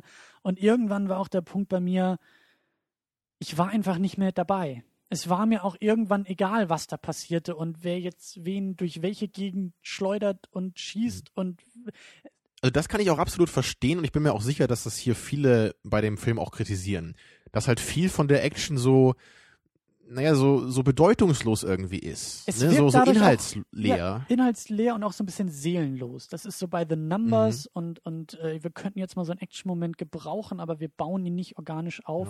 Ich Das- muss aber dennoch sagen, fast immer war ich trotzdem unterhalten dabei. Obwohl ich einfach, ich, ich muss einfach sagen, es stimmt. Es war nicht motiviert, es war oft auch gar nicht genau klar, worum geht es hier eigentlich gerade, was soll erreicht werden durch diese Action-Szene. Ja. Aber sie war einfach so bombastisch inszeniert, dass ich einfach auch, auch gerade natürlich, weil wir im Kino waren wahrscheinlich auch, dass es mir einfach dann eine Menge gegeben hat. Das sind die Schauwerte. Das Ja. natürlich hat es seinen, seinen Reiz und es ist, es äh, befriedigt auch irgendwas beim Zuschauen, wenn diese Action Und, da und da muss ich, glaube ich, auch echt sagen, wenn ich, wenn ich diesen Film auf einem alten kleinen Fernseher gesehen hätte, da bin ich mir sicher, dass der mir nicht so oder, oder noch so gut gefallen hätte wie jetzt. Ja. Weil das, das ist einfach ein Film, den, den sollte man im Kino schauen, wenn man ihn denn sehen will. Weil er dadurch einfach noch seine, seine wenigen Qualitäten vielleicht entfalten kann. Ja. Aber andere Filme, die, ja, wie Seven zum Beispiel, den muss ich ja immer erwähnen, den, den kann man auch auf dem iPhone gucken, meinetwegen, ja, der ist immer noch großartig. Schöner Vergleich, ja. Ähm, wir haben, muss man dazu sagen, wir haben ihn auch nicht in 3D gesehen. Äh, Würden es, glaube ich, auch nicht unbedingt empfehlen. Also ich habe jetzt keine Dimension der Bildebene vermisst, sondern eher ein paar Dimensionen der Charaktere. Exactly. Gut, das sind so die allgemeinen Punkte. Vielleicht können wir noch ein paar Sätze und Worte, bevor wir in den Spoiler-Part gehen, vielleicht noch zu Zack Snyder verlieren. Mhm. Da würde mich ja erstmal äh, so konkret interessieren, was du denn gedacht hast, als du gehört hast, dass Zack Snyder einen Superman-Film machen wird. Wie Arsch auf Eimer, habe ich gedacht. Ja? Also, ich weiß, dass Zack Snyder ja sehr, sehr umstritten ist und ich glaube, der direkte Film davor war Sucker Punch. Den habe ich nicht gesehen. Ich habe nur Ich Furchtbares den, ja. gehört. Aber ich hatte auch schon aus der Entfernung den Eindruck, so was ich aus der Kritik rausgelesen habe, gut, Sucker Punch wurde von ihm geschrieben und inszeniert und die ganzen Kritik oder die meiste Kritik ging eben in das Drehbuch, ging in die Mhm. Geschichte, wo ich mir dachte, gut, dann sollte man dem Mann halt eben äh, die Tinte und das Papier wegnehmen, dann sollte er eben nichts mehr schreiben dürfen, aber das Inszenieren, so ich kenne 300, den habe ich vor ein paar Jahren mal gesehen, Watchmen hatte ich auch gut in, in Erinnerung. Ich dachte mir, ja, der Typ kann inszenieren, der kann auch Comics umsetzen, das passt schon. Und dann eben Nolan da irgendwo im Hintergrund, der vielleicht mal drüber guckt und Goya, der das Drehbuch schreibt, dessen Dark Knight Drehbuch mir ja auch sehr gut gefallen hat. Und ich dachte schon, ja, das, das, das könnte passen. Ja, also wenn man dann natürlich an Watchmen denkt, den wir beide jetzt auch noch sehr präsent haben, weil wir ihn eben äh, kürzlich gesehen haben, ähm, da muss man natürlich sagen, das hat schon mal ein bisschen Hoffnung gemacht, ne? weil, weil Watchmen ist halt wirklich ein großartiger Film und ich fand ihn auch jetzt beim erneuten Anschauen noch, noch cooler sogar, als ich ihn in Erinnerung hatte. Und ja, wenn, wenn halt eben diese Qualität dann weitergetragen würde in Man of Steel oder getragen worden wäre, das wäre natürlich schön gewesen. Und da war es ja auch genauso. Watchmen ist halt eben nicht von ihm, das ist halt ein Comic. Den hat er ja auch wirklich sogar ziemlich genau, glaube ich, übernommen von der Vorlage. Ne? Es gibt ja sogar eine Menge Shots, die genau so sind wie in den Comics. Ne? Ja. Und ähm, daran sieht man einfach, gibt dem Mann äh, was zu tun, so was, was er kann. Ne? Lass ihn nicht irgendwie seine abstrusen äh, Ideen schreiben, ja, wie bei Sucker Punch mit einem Mädel, was in irgendeiner Traumwelt metaphorisch irgendwelche Monster bekämpfen muss, was dann irgendwas bedeutet in der richtigen Welt, äh, was halt ziemlich unsinnig war da einfach. Also ich finde Sucker Punch noch ganz okay, würde ich mal vorsichtig sagen. Man, man kann den wohl gucken, aber gut ist was anderes. Das ist schon wieder so ein Boxquote. Das sollte auf die nächste Pressung der DVD gedruckt Ja. werden. Kann man gucken, gut ist aber was anderes. Ja, der hat halt, der hat halt einen so eine, so eine Cyberpunk-Nazi-Szene, so mit sowas, nein, nicht Nazi, so Erster Weltkrieg, ne, auch so mit Gasmasken und so, das finde ich irgendwie ganz cool. Mhm. Das ist, Also- ist natürlich genau wie 300 eigentlich auch, ist halt, wenn man den mag, dann ist es halt Guilty Pleasure. Und Watchmen ist halt mit Abstand natürlich der beste Film von Zack Snyder in seiner Filmografie. Also wenn wir Zack Snyder ein Grundschulzeugnis ausstellen sollten, dann könnte man sagen, lesen 1, schreiben 4 minus. Genau. ja, wie hat's denn für dich hier bei Man of Steel funktioniert? Hattest du den Eindruck, das ist ein Zack Snyder-Film oder hattest du den Eindruck, der Film profitiert oder, oder viele Probleme sind durch Zack Snyder dazugekommen? Wie, wie Mhm. ordnest du ihn jetzt in dieses, in dieses Puzzlestück ein? In dieses Ja, Puzzle? ich glaube, ich hatte ähm, dann im Großen und Ganzen doch zu sehr das Gefühl, dass hier eher der äh, Sucker Punch Zack Snyder am Werk ist, als der Watchman Zack Snyder. Jetzt nicht, weil es irgendwie falsch Mhm. geschrieben war, sondern weil einfach oft die äh, die diese Action-Szenen einfach nur beeindruckend aussahen, aber ohne was dahinter. Es, es war halt immer sehr bombastisch und es hat eben auch, auch audiovisuell meistens sehr stark gewirkt, aber es war irgendwie nie motiviert. Und das ist halt genau das, was bei Sucker Punch das Problem ist. Weil man da halt nur gucken kann, so, okay, das, was hier gerade passiert, sieht total irre und abgefahren aus. Aber wenn ich jetzt darüber nachdenke, was das soll, äh, nee, lieber nicht. ne? Und, Ja. und, und so war es halt heute irgendwie auch. Ja. Und, und das ist natürlich schade, weil wir halt eben gerade bei Watchmen gesehen haben, da kamen halt eben die, die toll inszenierten Momente auch richtig rüber, weil sie was bedeutet haben, weil die Geschichte sie zusammengeführt hat. Da hatten wir gestern ja auch so ein bisschen noch drüber diskutiert, halt ohne Mikrofon äh, vor, den, vor den Mündern. Aber bei Watchmen hatten wir ja dann auch die Theorie manchmal aufgestellt, dass manche Szenen, also die Art und Weise, wie es inszeniert wurde, da waren so Musikeinsatz, Filmreferenzen, die Watchmen irgendwie gemacht hat, die dann Mhm. auch eher von Zack Snyder wahrscheinlich kamen, weil sie ja in der Comic-Vorlage Vorlage gar nicht so drin waren.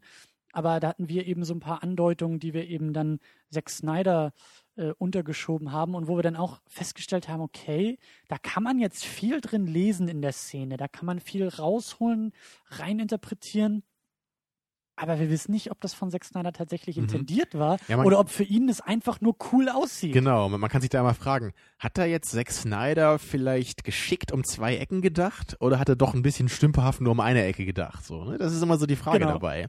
Also gerade gerade äh, markant im Gedächtnis ist da bei mir noch diese Szene, wo wo Dr. Manhattan als als riesig große Gestalt eben den Vietnamkrieg gewinnt für die USA in diesem alternativen Universum, was ja Watchmen aufmacht und wir dazu halt eben diese äh, diese äh, Musik hören hier von von Der Wagner. Valkyrenritt. Ist das von Wagner? Ja, ne? Ja. Genau, den man ja eben auch aus Apocalypse Now kennt. Ja. Und da kann man sich halt eben fragen, okay, ist das jetzt wirklich eine coole Idee, weil halt eben in dieser, also bei Apocalypse Now, da inszeniert sich eben die amerikanische Armee so, als wären sie so die, die Götter im Grunde, ne? Und jetzt eben bei Watchmen ist es halt so, dass halt äh, Dr. Manhattan im Grunde wirklich der Gott ist und deswegen den Krieg gewinnt. Ne? Ist das halt wirklich so cool gedacht von ihm? Oder hat er es einfach nur gemacht, so, hey, ich mache Apocalypse ich, ich cooler das mal, genau, ich mache das mal genauso wie bei Apocalypse Now. Ja. Ich habe schon mal Filme gesehen Ja. und guck mal, wie cool das jetzt hier aussieht, ne? Und da weiß man noch nie so genau, ne? Aber, aber immerhin, man, man kann sich immerhin das überlegen. Man kann, man kann zumindest so die, die Spur äh, von einer, von einer sinnvollen Referenz erkennen.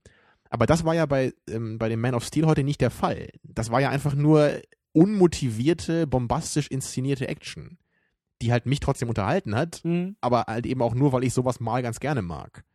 Ich muss dazu sagen, diese, diese Motivation, die würde ich tatsächlich eher dem Drehbuch-Department unterschieben. Also, wenn ich, es ist ja immer schwer, sowas zu trennen, auch die Arbeit des Regisseurs irgendwie rauszusehen oder rauszulesen. Aber ich bin halt eher, ich denke mir immer, was ich sehe, Mhm. das steht im Drehbuch. Aber wie ich es sehe, welche Einstellung, Kameraeinstellung, Kameraarbeit, Richtig. Beleuchtung, Musikuntermalung, das ist vielleicht eher nachher dann, was der Regisseur noch reinlegt. Deswegen, Also vielleicht eher das, was wir gesagt haben, als Superman eben zum ersten Mal sein Cape überstreift und dann durch die Luft fliegt, Mhm. dass wir da halt so wenig Kameraeinstellungen haben, was du ja Genau. besonders empfunden hast. Das können wir halt sagen, das, das kann man Zack Snyder vorwerfen. würde ich auch. Aber ja. halt eben, dass halt so die zweite Hälfte halt fast nur aus unmotivierter Action besteht, da kann ja Zack Snyder nichts für. Er, er hat sich ja bemüht, das halt äh, beeindruckend zu inszenieren, aber er kann ja nicht äh, den Inhalt oder, oder die Motivation dazu inszenieren. Es sei denn, er hat irgendwie nochmal wild am Drehbuch rumgeschrieben, aber das sind so Sachen, auf diese Theorien wollen wir uns gar nicht und Spekulationen wollen wir uns hier gar nicht weiter einlassen. Aber ich habe tatsächlich in vielen Momenten Probleme gehabt, auch der Action zu folgen. Durch Kameraeinstellungen, durch zu viel Bildgewalt und zu viel auf einmal.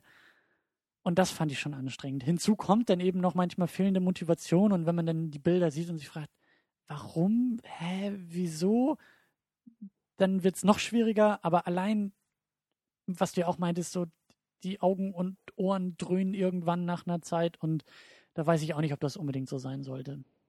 Mhm. Aber Ja, so aber- prinzipiell finde ich schon noch, ähm, dass mir der Film ein, ein, ein wenig zu schlecht weggekommen ist in, in, in den vergangenen Diskussionen. Ich hatte so den Eindruck, dass dieser Hype, diese Erwartungen so unermesslich hoch getrieben wurden durch die Trailer, durch das, äh, durch, durch das Marketing, durch die Werbung, durch auch die Namen auf dem Papier, dass dann eben die Fallhöhe so unglaublich hoch Klar, war. ja. Und ich finde ihn nicht schlecht. Er ist, also wie gesagt, ne, der Superman-Fan in mir und so, der sagt vielleicht was anderes, der findet ihn vielleicht noch besser. Aber ich finde ihn schon, ich, ich, ich finde ihn, ich finde ihn schon okay. Er ist auch besser als Superman Returns. Er ist watchable, wie man vielleicht sagen würde. Aber er ist halt leider, Mhm. leider, leider nicht. Also ich, ich dachte im Vorfeld auch, okay, vielleicht kriegen wir sowas wie Batman Begins. Ja, Superman Begins, ein, ein, ein, eine gute Grundlage, auf die Mhm. eine Fortsetzung dann richtig schön einen draufsetzen kann. Bei Batman Begins war das ja auch so ein bisschen so, dass man, also ich persönlich zum Beispiel, auch den noch gar nicht so richtig irgendwie bewerten wollte, ähm, bis ich dann irgendwann auch mal Dark Knight gesehen hatte. Ne? Ich hatte immer das Gefühl, da wird jetzt was Neues aufgemacht, Ja. aber ich weiß irgendwie noch gar nicht so richtig, was das soll und wo das hin will und ich, ich muss eigentlich erstmal ein bisschen warten, bis ich äh, weiß, was ich davon halten soll. Also das Ja. würde ich, glaube ich, heute eher nicht so sagen. Hier, man kann ja schon relativ deutlich erkennen, was das Ganze jetzt eben sollte und wo der Fokus war. Ja. Naja, aber Und das fand ich eben enttäuschend. Das war für mich auch eine Enttäuschung. Ich bin gespannt, wie es in einer Fortsetzung aufgegriffen wird. Aber da sprechen wir gleich noch ein wenig. Also ich würde auch sagen, dass mir das Original eben von 78 schon noch eine Ecke besser gefallen hat, weil das halt eben auch noch so den ganz eigenen Charme eben hatte und halt auch irgendwie noch, noch viel ruhiger war, ne, und deswegen auch irgendwie einfacher zu gucken ist als, als dieser Man of Steel. Also Mhm. der, der Film ist halt wirklich, ähm, den, den könnte ich halt wirklich nicht immer gucken. Da, da muss ich halt wirklich, also ich muss einfach die Kraft haben, das durchzuhalten. Ne? So, und jetzt, ich war heute in guter Stimmung, ich war heute fit, so ich kam gerade aus dem Fitnessstudio, so ich dachte so, Mensch, hier, ich habe gerade gegessen, jetzt kann ich mir schön nochmal so, so den, so- Bauch pinseln lassen. genau, so, so fast wie, wie, wie so ein Auslaufen nach dem Sport. So, ne? Dann Ja. kann ich heute nochmal so richtig die Sau rauslassen im Kino. Ja. Und deswegen hat der Film wahrscheinlich auch für mich heute noch so relativ gut funktioniert, weil ich wahrscheinlich auch so in der Laune war. Aber das ist halt wirklich kein Film, wo man sich dann irgendwie abends mit dem Whisky hinsetzt. da verschluckt man sich, glaube ich, eher. Mhm. Da verliert man auch zu viele Kilo, wenn man den Aber schaut. kannst du denn jetzt überhaupt so im Großen und Ganzen sagen, bist du jetzt enttäuscht oder irgendwie doch nicht? Oder, oder wie, wie, wie würdest du das Ganze jetzt so, ein, so, jetzt so, so vielleicht so für den ersten Einschnitt hier jetzt bewerten? Ich bin vor allen Dingen enttäuscht durch das verschenkte Potenzial. Es ist immer noch nicht. Ähm, hm. Ich bin, wie gesagt, großer Fan dieser Figur Superman. Und ich habe Mhm. auch eine Menge Comics jetzt gelesen und entdecke in den Comics auch echt tolle Geschichten und merke immer mehr, wie viel eigentlich auch in dieser Figur steckt, wenn man sich ein bisschen Mühe macht, wenn man die vielleicht auch als eine Diskussionsgrundlage nimmt und mit der Figur und mit den Möglichkeiten dann auch schöne Diskussionen führen kann, gerade auch in philosophischer Hinsicht. Aber ich merke, dass dieses ganze Potenzial von mir sehr mühsam zusammengeflickt werden muss, um dann ein Bild zu ergeben. Und meine Hoffnung war, dass dieses, dieses, ja, dieses Bild aus diesen ganzen Versatzstücken, aus diesen ganzen Möglichkeiten, die die Figur bietet, das hätte ich heute gern auf der Leinwand gesehen. Und das habe ich manchmal, manchmal waren es, wie gesagt, so Ideen, die aufblitzten, die für mich in die richtige Richtung gingen, nicht ausformuliert wurden und dann nachher in dieser Bombast-Action einfach über Bord geworfen wurden. Und Ja, das ja. hat mich enttäuscht. Ich denke auch, man kann wahrscheinlich sagen, das ist einfach kein Film für Superman-Fans oder für Leute, die einen ganz tollen Umgang mit der Superman-Materie erwarten. Und das- geht wahrscheinlich dann auch so in diese äh, Star Trek äh, hier oder, oder Remake oder wie auch immer. Ja, also die, die Abrams-Filme von Star Trek sind halt auch einfach nicht für Star Trek-Fans. Und da ich halt so ein großer Star Trek-Fan bin, kann ich da halt auch nicht so richtig irgendwie überhaupt, glaube ich, so, so überhaupt so quasi objektiv über, über die urteilen. So weit würde ich jetzt nicht gehen. Also ich nehme dann wieder den Vergleich, so der sechsjährige Superman-Fan in mir, der irgendwie sehen will, wie er cool durch die Gegend fliegt und wie er irgendwie ein bisschen durch die Gegend puncht, der ist befriedigt worden. Aber der 25-jährige Superman-Fan in mir, der halt mehr sucht, inhaltlich auch mehr sucht in der Figur und weiß, da steckt auch noch mehr drin, wenn man es dann dann noch rausholt, der wurde halt, der wurde vor allen Dingen enttäuscht. Und um auch den Vergleich Batman Begins, Nolan hat es für mich damals geschafft, mit Batman Begins die Figur Superman erst, äh, die Figur Batman erst Mhm. Verständlich zu machen. Das sind so Momente gewesen, er sitzt da im Flieger mit Alfred und erzählt ihm, ich brauche ein Symbol, weil als Symbol bin ich unsterblich, als Mann bin ich fehlbar.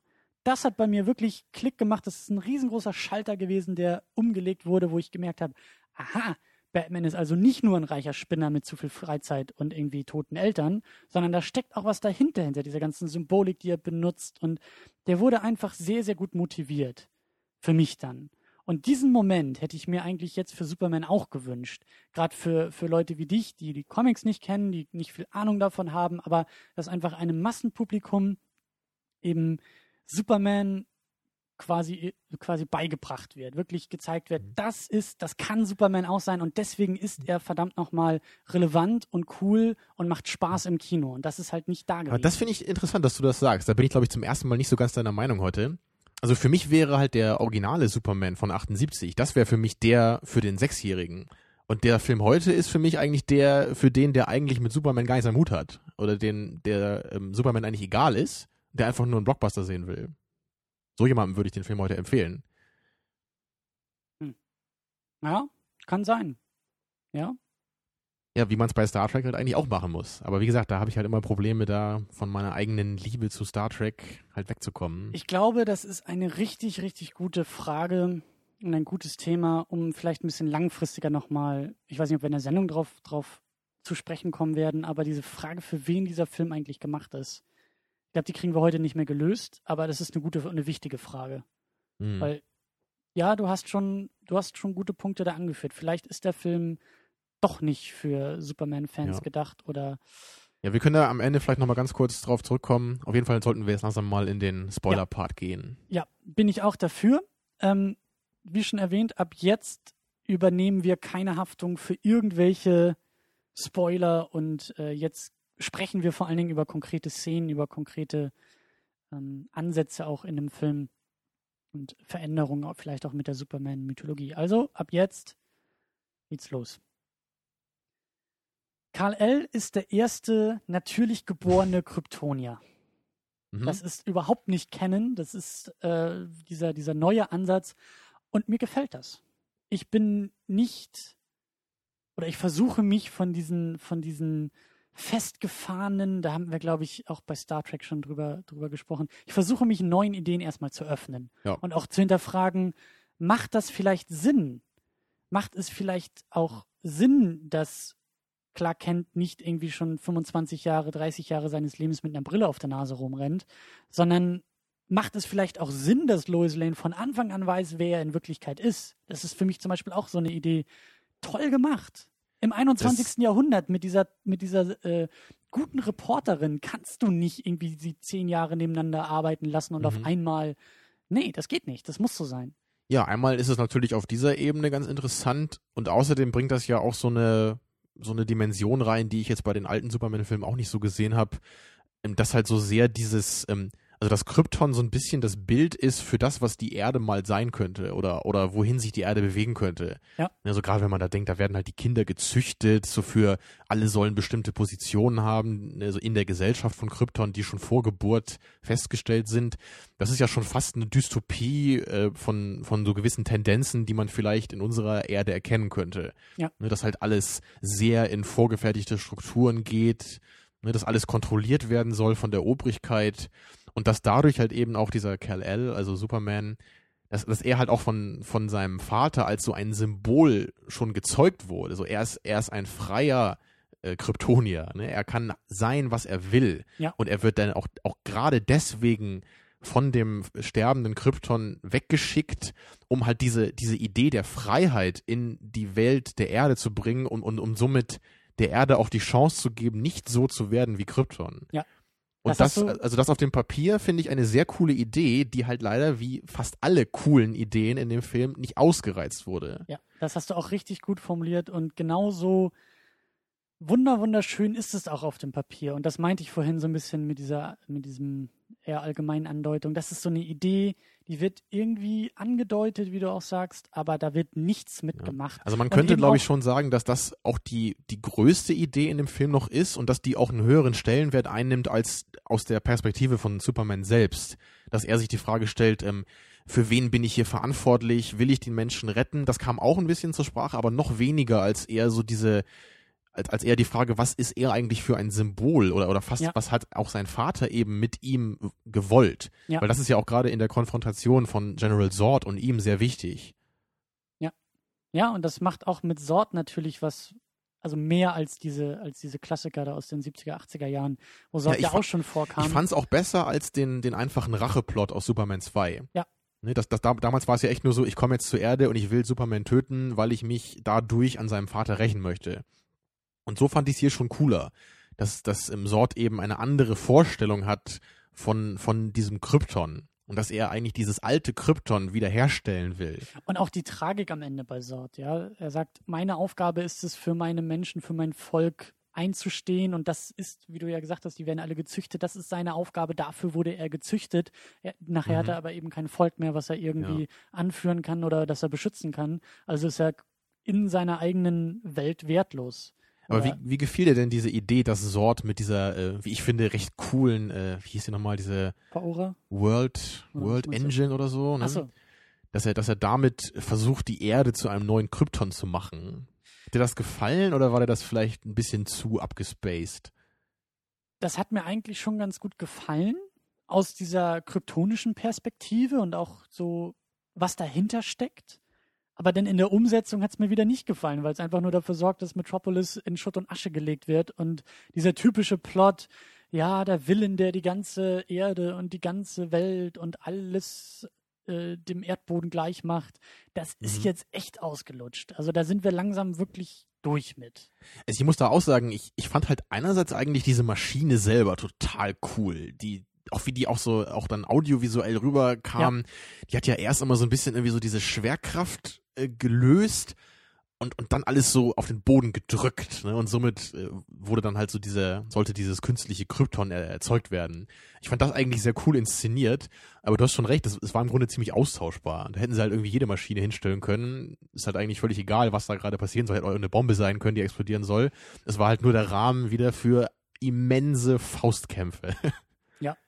Und, und das war ja eigentlich auch das, was, was halt wirklich sehr ermüdend wurde. Es, es gab, glaube ich, drei oder vier Szenen, in denen sich Superman mit irgendeinem Henchman oder mit General Zord selber einfach nur minutenlang geprügelt hat.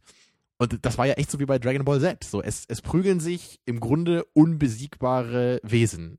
Und man weiß einfach überhaupt nicht, kann überhaupt einer gewinnen? Also prügeln die sich jetzt für immer oder wie?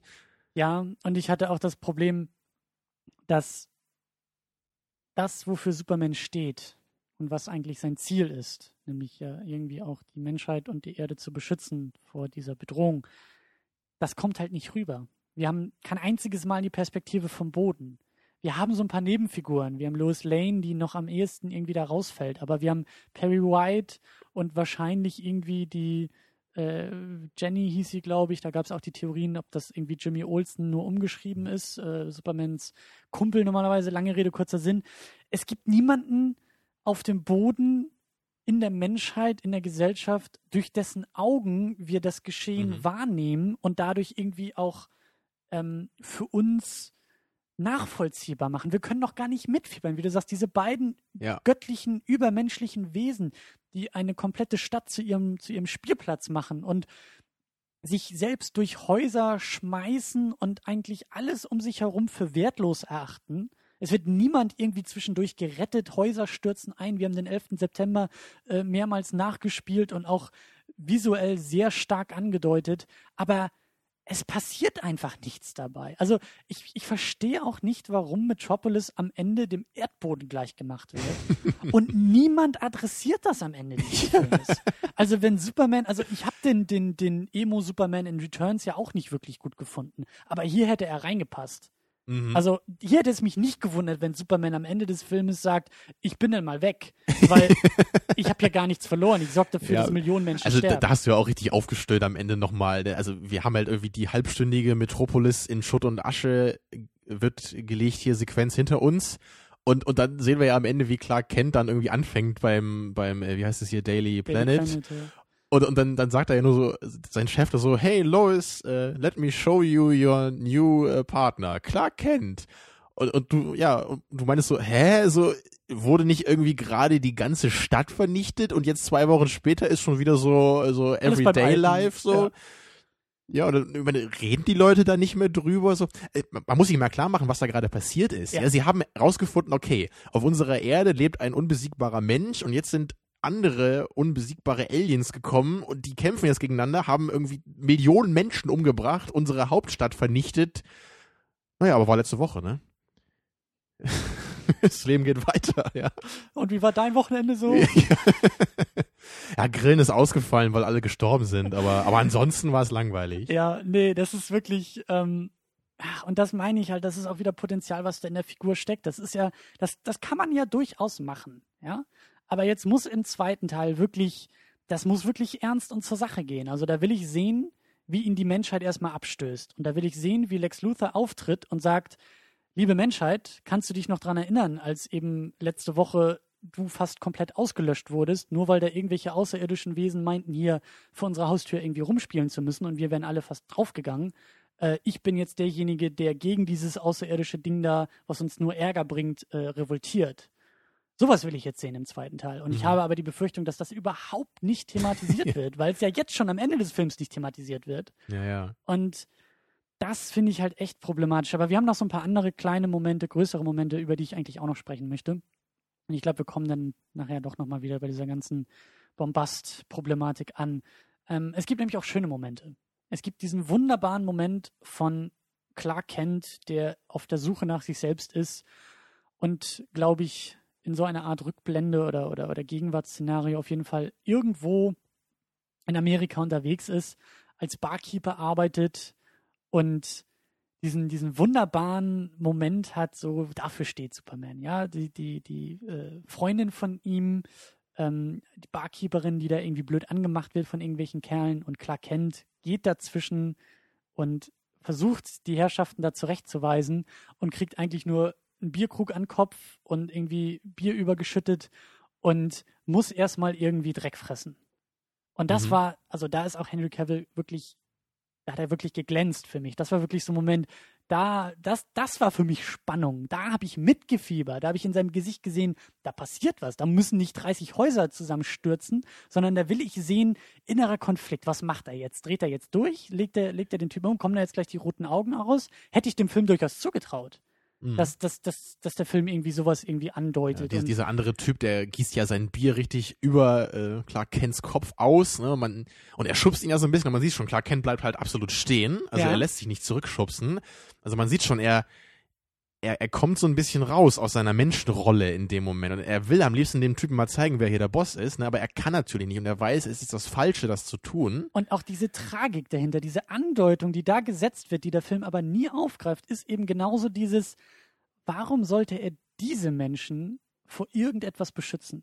Also diese, mhm. die, die, die, in Anführungszeichen, dunkle Seite der Menschen. Die, genau. Der, der Mensch kann böse sein. Der Mensch hat das Potenzial, gut zu sein und der Mensch hat das Potenzial, böse zu sein. Und Superman als Figur, als Idol ist immer mhm. der Leitfaden für das Gute. Und das war halt auch generell irgendwie ein Problem jetzt einfach bei dem Film, weil halt in diesen Momenten eigentlich immer die Menschen von ihrer schlechten Seite gezeigt wurden. Und am Ende sagt aber Superman trotzdem, wie selbstverständlich, natürlich rette ich die alle. Und es man würde ja eher erwarten, dass er dafür vielleicht eine Motivation braucht. Und da hätte man ja auch irgendwie dann sagen können, okay, vielleicht ist Lois Lane die Motivation oder er sieht durch sie, dass die Menschen eben doch rettenswert sind. Ja, aber es ist halt, es ist halt komisch so für mich als Zuschauer, wenn ich die ganze Zeit sehe, alle sind irgendwie scheiße zu Clark, ne, weil, weil sie immer erkennen, okay, er ist ein Fremdkörper, er ist ja. anders. Ja. Da, da gibt es ja auch einige Rückblenden, wo man ihn als Kind sieht, wo er sich immer wie ein Ausgestoßener fühlt und sagt, wieso kann ich nicht sein wie die anderen? Aber das wird eben nicht aufgegriffen, es wird nur gezeigt. Und ich, ich verstehe halt im Grunde gar nicht, warum. Ne, wenn, wenn das halt eben nicht dafür sorgt, dass der Charakter klar kennt, an irgendeiner Schlüsselsituation des Plots eben aufgrund dieser Erlebnisse irgendeine Entscheidung trifft. Ja. Sei es entweder er sagt, ich werde diese Menschheit nicht retten. Diese Menschheit akzeptiert mich nicht als Teil von ihnen, obwohl ich hier aufgewachsen bin. Für sie werde ich immer ein Fremdkörper sein. Warum soll ich für sie verantwortlich sein? Ja. Ja, und vielleicht kommt dann ja eben Lois Lane als diesen, dieser Anknüpfpunkt von Clark Kent als Superman zu der Menschheit. Und also sowas hätte man ja machen können. Um den Film ganz kurz zu verteidigen, ich habe das Gefühl, dass da so Andeutungen mal hier und da eingestreut wurden. Da kommt dann auch so ein bisschen diese Hetze mit rein und also die, die, die Hektik mit rein und diese Problematik der Struktur des Filmes, dass einfach, ähm, ja, ich glaube, solche Ideen kam so ein bisschen durch Lois Lane, so ein bisschen durch seinen Vater Joel, der ja irgendwie so diese, diese, diese Verantwortung der Menschheit gegenüber auch andeutet und sein Erdenvater, der sich dann opfert für ihn und für sein Geheimnis. Und das ist irgendwo angedeutet, aber wie so vieles im Film nicht ausformuliert, mhm. nicht aufgegriffen und auch nicht organisch zusammengeführt zu einem großen Ganzen, sondern der ganze Film wirft unglaublich viel an die Wand und guckt, was kleben bleibt und das wenigste bleibt da wirklich haften an der Wand. Es kam ja das sogar im, im Zuge dieser Thematik zu dieser äh, Szene mit dem Priester, die dir ja, glaube ich, ganz gut auch gefiel von der Idee. Ne? Ja. Und, und da ging es ja eben gerade darum, da fragt er ja diesen Priester, soll ich mich ausliefern, um die Menschheit zu schützen? Kann ich denn diesen Aliens überhaupt trauen? Und da sagt der Priester so, ja, du musst halt mal dann über deinen Schatten springen und vielleicht musst du einfach mal daran vertrauen, bevor du rational darüber nachdenken kannst. Erst der Leap of ja. Faith, dann ja. das Vertrauen. Und, und das ist halt genau der Punkt, den ich halt meine. Für mich kommt es halt irgendwie nicht glaubwürdig rüber, dass Clark Kent oder Superman eben diesen, diesen Leap of Faith eingeht. Ja. Weil er dafür ja eben den Glauben an die Menschheit bräuchte. Er, er, riskiert ja sein eigenes Leben, indem, indem er sich diesen Aliens ausliefert. Ja. Und dafür braucht, braucht er einen Grund, dafür braucht er eine Motivation. Und das kann eben meinetwegen auch die Liebe zu Lois Lane sein, die ihm zeigt, das kann die Menschheit sein. Also bin ich auch bereit, mich selber dafür zu riskieren. Und so war es eher nur so, er sieht permanent, alle Menschen behandeln ihn schlecht und er riskiert trotzdem sein Leben für die vage Hoffnung, dass die Menschheit danach gerettet würde. Und genau das meine ich ja, genau das meine ich ähm, der Mensch kann gut sein. Er braucht halt nur diese, diese, er braucht die Beispiele dafür. Und das ist eben Superman. Das ist eben auch eine seiner größten Kräfte, dieses leuchtende Idol zu sein, das den Menschen zeigen kann und dann eben quasi seine Kraft in die Menschen hinein trägt oder aus den Menschen herausholt, dass eigentlich jeder von uns Superman sein könnte. Dazu brauchst du kein Cape, dazu brauchst du keinen kein Hitzeblick, sondern du musst halt einfach nur das Richtige und das Gute tun und tun wollen und tun können. Und ähm, das macht der Film halt überhaupt nicht. Und auch, es fehlt die ganze Zeit die Perspektive vom Boden. Es fehlt die Perspektive der Menschheit. Richtig. Was, was so die Konsequenzen sind. Okay, wir haben jetzt einen Alien, ja? You are the answer mhm. to the question, are you alone in the universe?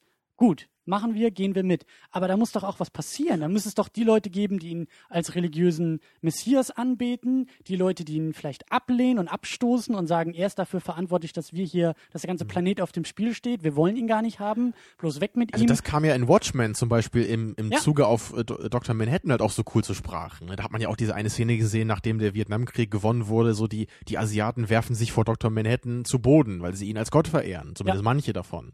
Ja. Oder, oder dann am Ende, dann, da wird ja der ganze Konflikt sogar so aufgelöst, dass die Menschheit vereinigt sich im Kampf gegen Dr. Manhattan. Also im Grunde, man kann sich ja eh überlegen, ob Dr. Manhattan nicht eigentlich auch Superman sein sollte bei Watchmen. Ne? Kann man sich ja immer fragen. Ne? Aber also da wurde halt all das gemacht mit diesem Charakter. Aber das, was du gerade sagtest, da hast du halt absolut recht. Diese, diese Nebencharaktere, da gab es ja einige hiervon, aber die waren halt einfach nur so wieder, ja, irgendwelche random people, so. Ne? Da gab es ein paar Generals von der Army oder irgendein so Wissenschaftler, die waren alle nicht wichtig und eben auch diesen Perry White, also Lawrence Fishburne. Und da muss ich sagen, da gab es am Anfang einen Moment, wo ich dachte, okay, sie wollen was mit diesem Charakter machen.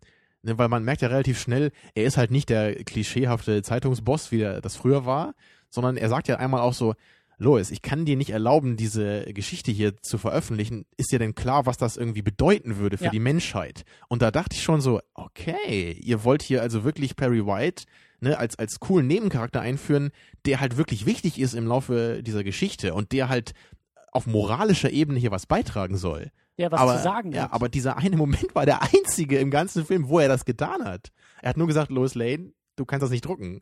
Und, und danach war es halt vorbei. Und dann am Ende kommt er ja noch mal einmal und hilft da irgendeiner so Dame aus den Trümmern. Ja. Und das war halt für mich dann nur der äh, Give them something to do Moment. Da muss halt Lawrence Fishburne natürlich noch mal irgendeine Szene haben, weil er ja dabei ist. Ja. Ne, und, und also, warum mache ich denn so viele Nebencharaktere und benutze keinen davon? Wieso streiche ich dann nicht lieber irgendwie drei, vier davon und konzentriere mich darauf, Lawrence Fishburne und diese moralische Komponente, die ja eingeworfen wurde in dieser einen Szene, die stärker zu machen und die zu benutzen in Kontext auf Superman? Ja. Tja. Ja, das ist wieder das verschenkte Potenzial. Hm. Ja, ich überlege gerade. Also wenn dir nichts einfällt, ich habe noch was. Ja, ähm, dann hau raus. Es gab nämlich eine Szene, die mir, glaube ich, am schlechtesten gefallen hat oder die mir wirklich überhaupt nicht gefallen hat. Und das war ähm, die Szene, in der Clarks Vater, also Kevin Costner, stirbt. Ja. Da gab es ja so ein Tornado und äh, Kevin Costners Charakter rennt nochmal zurück, um den Hund aus dem Auto zu retten und wird dabei natürlich vom Tornado erfasst. Und er sagt zu Clark so mit seiner Hand so als Geste, rette mich nicht, du kannst dich jetzt hier nicht offenbaren, die Menschheit ist noch nicht reif dafür.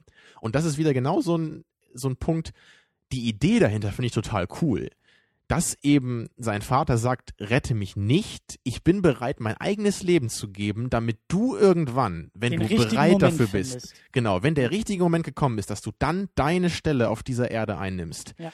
Aber ich fand das halt eben in dieser konkreten Szene so unglaublich dämlich, weil die ganze Situation vollkommen bescheuert war. Warum geht denn bitte nicht Clark Kent äh, kurz rüber und tut halt irgendwie so, als würde er verletzt werden, meinetwegen, ja, und rettet halt diesen Hund. Warum lässt er denn seinen Vater überhaupt dahin gehen? Also ich meine, das ist ja im Grunde so, so, hallo Sohn, lass mich mal kurz äh, mich symbolisch hier umbringen, weil das dann so eine schöne Aussage hat für dich.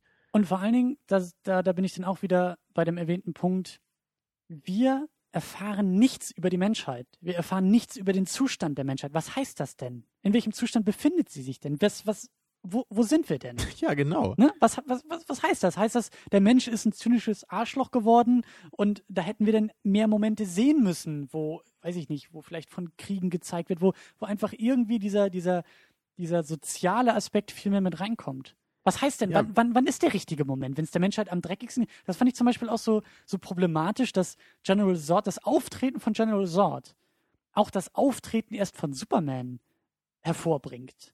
Das ist das erste Mal, das ist wieder spannend, dass die Und auf Menschheit, jeden Fall eine neue Idee. dass ja. die Menschheit erst von Karl L. sozusagen weiß und von dem, von dem, von dem Alien auf dem Planeten weiß, bevor sie von Superman wissen, bevor sie von, von ja, seiner Entscheidung, seiner, seiner Symbolik weiß. Das war ja in den anderen Filmen quasi andersrum. Da ist er aufgetreten, er ist Superman, hallo. Genau, Ach, er, hat, und er übrigens, hat Menschen gerettet oder so Planeten, und dann genau. denken alle, oh mein Gott, wer ist denn das? So und dann so, ich bin Superman, ich helfe euch ab jetzt. Und eben die Fußnote ganz unten, außerdem bin ich ein Außerirdischer. Interessiert keinen, aber Genau. äh, Und das war natürlich jetzt einerseits eine schöne Idee zumindest, weil es eben auch was anderes war, neuer Ansatz. Also immerhin, man versucht hier ein bisschen was. Aber natürlich fehlt jetzt diese Komponente, dass halt die Menschheit Superman erstmal kennenlernt als Held und es irgendwie auch sich überlegt, was heißt denn das jetzt für uns? Ne? Wollen wir diesen Helden überhaupt? Ja. Ist er eine Gefahr für uns? Ne? Eben wie bei Watchmen. Da, Ja. da wird das ja so ein bisschen angedeutet, wie eben, da, da geht es ja immer darum, so auch dieses, äh, wir haben Dr. Manhattan, wird am Anfang gesagt. Das heißt, wir sind im Grunde sicher, weil die Sowjetunion uns niemals angreifen würde. Ne? Weil wir haben ja Dr. Manhattan und der ist ja im Grunde unbesiegbar. Und dann wird ja gleich am Anfang schon die Frage gestellt, ja, aber wird nicht vielleicht durch Dr. Manhattan erst diese Angst geschürt der Menschheit, dass sie eben das Gefühl haben, was ist denn, wenn Dr. Manhattan irgendwann mal nicht mehr auf unserer Seite ist? Ja. Ja, da wird genau das gemacht, was ich hier haben wollte. Ja, und das wird hier bei Man of Steel ja ganz kurz am Ende angedeutet, als er von dieser Militärdrohne Ja. verfolgt wird. Also im Grunde spricht man hier auch am Ende darüber, als wäre es vorher behandelt worden. Ja, es ist so, so schade. Ich finde es auch so spannend, dass Superman eben der erste Auftritt von Superman gegenüber der Menschheit. Wir haben im, in den alten Filmen, in den Klassikern, den ikonischen Moment, Lois Lane, die mit dem Helikopter abzustürzen droht und Superman kommt und rettet sie. Das ist wirklich ikonisch, aber hier im Jahr 2013, auch nach dem 11. September, erscheint er vor dem Militär. Nachdem Mhm. er schon herausgefordert wurde, nachdem der Terror durch die Kryptonier, durch General Zod in die Menschheit reingetragen wurde. Die Bedrohung war zuerst da und erst durch diese Bedrohung ähm, wagt er sich aus seinem Versteck heraus, um dann eben auch in der Symbolik als allererstes vor dem Militär, vor dem General, vor Panzern zu erscheinen. Nicht vor dem, vor dem Publikum in Metropolis, was ihm applaudiert, was ihn anbetet, was ihn anhimmelt, sondern ganz, ganz, ganz, ja, banal und auf den Boden der Tatsachen, es ist das Militär. Und das finde ich, Mhm. fand ich echt bemerkenswert. Und das ist, das geht so in diese Richtung, dieser moderne Ansatz irgendwie auch, aber das verpufft auch alles wieder. Das ist so, Hm, Aber die richtige Idee war wahrscheinlich da. ja, Da wollte man was anderes machen, was vielleicht moderneres. Und man hätte dann ja im Grunde auch im zweiten Teil oder könnte man ja noch im zweiten Teil dann eher die menschliche Perspektive aufgreifen, mit der es halt früher angefangen hat bei den alten Filmen. Ja, ich bin echt gespannt, wie die Menschheit in diesem neuen Universum auf ihn reagiert, in diesem Man of Steel-Universum, Nolan-Universum oder Snyder-Universum, wie man es auch immer nennen will. Aber wie da jetzt weiter damit umgegangen wird. Denn ja, also die Frage ist nach wie vor, auch unbeantwortet, warum er die Menschheit überhaupt vor irgendwas retten will. Gut, vor General Zod, weil er dafür verantwortlich ist, dass General Zod da irgendwie auf der Erde rum, rumwildert. Aber so richtig wissen wir auch nicht, warum er sich für das Gute entscheidet oder was er in den Menschen Mhm. sieht, warum er sie, was ich am Ende dann auch wieder so schwierig fand. General Zod, der droht, irgendwelche Passanten umzubringen mit seinem Hitzeblick. Ja, er hat in der Zwischenzeit schon irgendwie fünf Millionen Leute wahrscheinlich umgebracht. Ja, wahrscheinlich sind äh, tausendmal so viele Menschen gestorben, einfach äh, zehn Sekunden vorher, als sie in diese Halle da gekracht sind. Ja. es, es funktioniert Ja. nicht. Also ein abgedrehter Plotpoint fällt mir noch ein, bevor wir jetzt zum Ende kommen können. Ja. Das hatten wir doch auch noch aufgeschrieben hier, diese, diese Idee, dass eben äh, Supermans Vater in seine, also in, in Supermans Körper Oh ja. dieses, wie hieß das dann nochmal? Hast du das aufgeschrieben, wie das hieß, dieses Ding? Also die, diese, Nee. zumindest so diese, die, die Genetik der kryptonischen Kinder oder so, ne? Die wurde doch in ihn hinein, in seine Zellen hinein implantiert. Irgendwie ja die DNA seiner Vorfahren oder so. Ja, oder, oder irgendwie sowas. Also zumindest trägt Superman jetzt so die, das, das Vermächtnis so in DNA-Form von Krypton in sich. Und äh, da- das fand ich auch eine sehr äh, befremdliche Idee, die ich auch nicht so richtig einordnen konnte. Also das sollte ja wohl so ein bisschen darum gehen, dass möglicherweise Superman dadurch die Kraft haben kann, also die kryptonische äh, Legacy irgendwie weiterzutragen. Ja, Mhm. Oder denke ich mal, also er könnte jetzt ja dann im Grunde irgendwie die Erde mit Kryptoniern vielleicht bevölkern in Zukunft oder so. Also das, das war für mich auf jeden Fall ein komisches Element, was ich gar nicht äh, reinbringen konnte. Das, das war so ein bisschen wie der, der Sohn von Superman in äh, Returns. Ja, Das war einfach so ein Ding, wo ich einfach nicht wusste, was, was soll das hier in, in dem Film? Was, was, was wollt ihr damit? So, das ist- klingt so stark nach Grundlage für eine Fortsetzung, dass es in der Fortsetzung als Thema aufkommt und wir aber jetzt schon diese Andeutung machen müssen. Ja, es muss eigentlich, ne? Ja, ich fand's auch komisch. Jetzt nicht so sehr, weil ich mich gegen irgendwelche Veränderungen sträube oder prinzipiell gegen irgendwie, wie, wie gesagt, also da wurde viel verändert, was mir, was mir als Ergebnis gut gefällt. Aber das fand ich auch sehr, sehr merkwürdig. Das äh, auch so unnötig. Er trägt doch die Legacy schon mit sich. Deswegen trägt er diese Uniform, deswegen trägt er die Symbolik mit sich. Ich finde es halt auch viel schöner, wenn er auch nur auf dieser symbolischen Weise Krypton noch am Leben erhält. Ja. Wenn er eben der Letzte seiner Art ist und deswegen eben so ein bisschen über die Menschheit wacht und sein, Ja. sein Erbe des, des gefallenen Kryptons benutzt, um die Menschheit auf einen besseren Weg zu führen. Und das isoliert ihn dann ja auch wieder.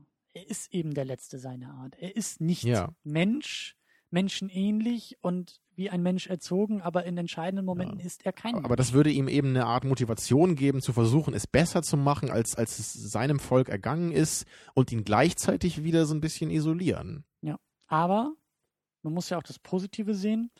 Höchstwahrscheinlich wird er jetzt nicht für fünf Jahre abhauen, um mal zu gucken, wie die Trümmer seiner Mhm. Herkunft aussehen, weil er weiß, da kann er eh nichts finden. Ja. Und ein, eine Sache muss ich natürlich noch ganz groß loben an dem Film. Es gab kein Kryptonit.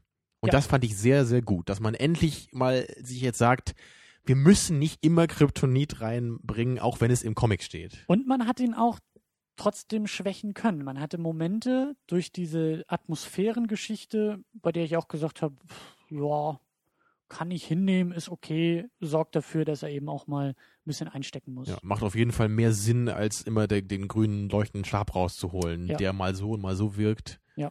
Da kann ich mich noch eher drauf einlassen, mit, mit dieser krypt auch- kryptonischen Atmosphäre. Hat mir auch sehr gut gefallen, wie er denn durch diesen blauen Energiestrahl fliegen muss und auch in seinem Gesicht und im ganzen Körper die Kraftanstrengung deutlich wird. Das hatten wir ja auch so ein bisschen bei Mhm. Returns kritisiert. Mal weiß man nicht, da kann er einen halben Planeten stemmen und dann hat er schon Probleme, wenn er irgendwie so einen kleinen so einen kleinen äh, Tanker hochheben muss und diese, diese, diese Grenzen seiner Kräfte fand ich hier eigentlich, also in dem Moment sehr gut gemacht, aber dann haben wir auch wieder andere Momente, wo er eine halbe Stunde mit Sort Mhm. durch die Gegend fliegt und ihn puncht und hin und her und man weiß immer noch nicht, wer gewonnen hat. Ja. Also immer wieder problematisch. Aber So. zum Schluss, Genau, lass mich doch noch mal meine provokante Frage stellen jetzt.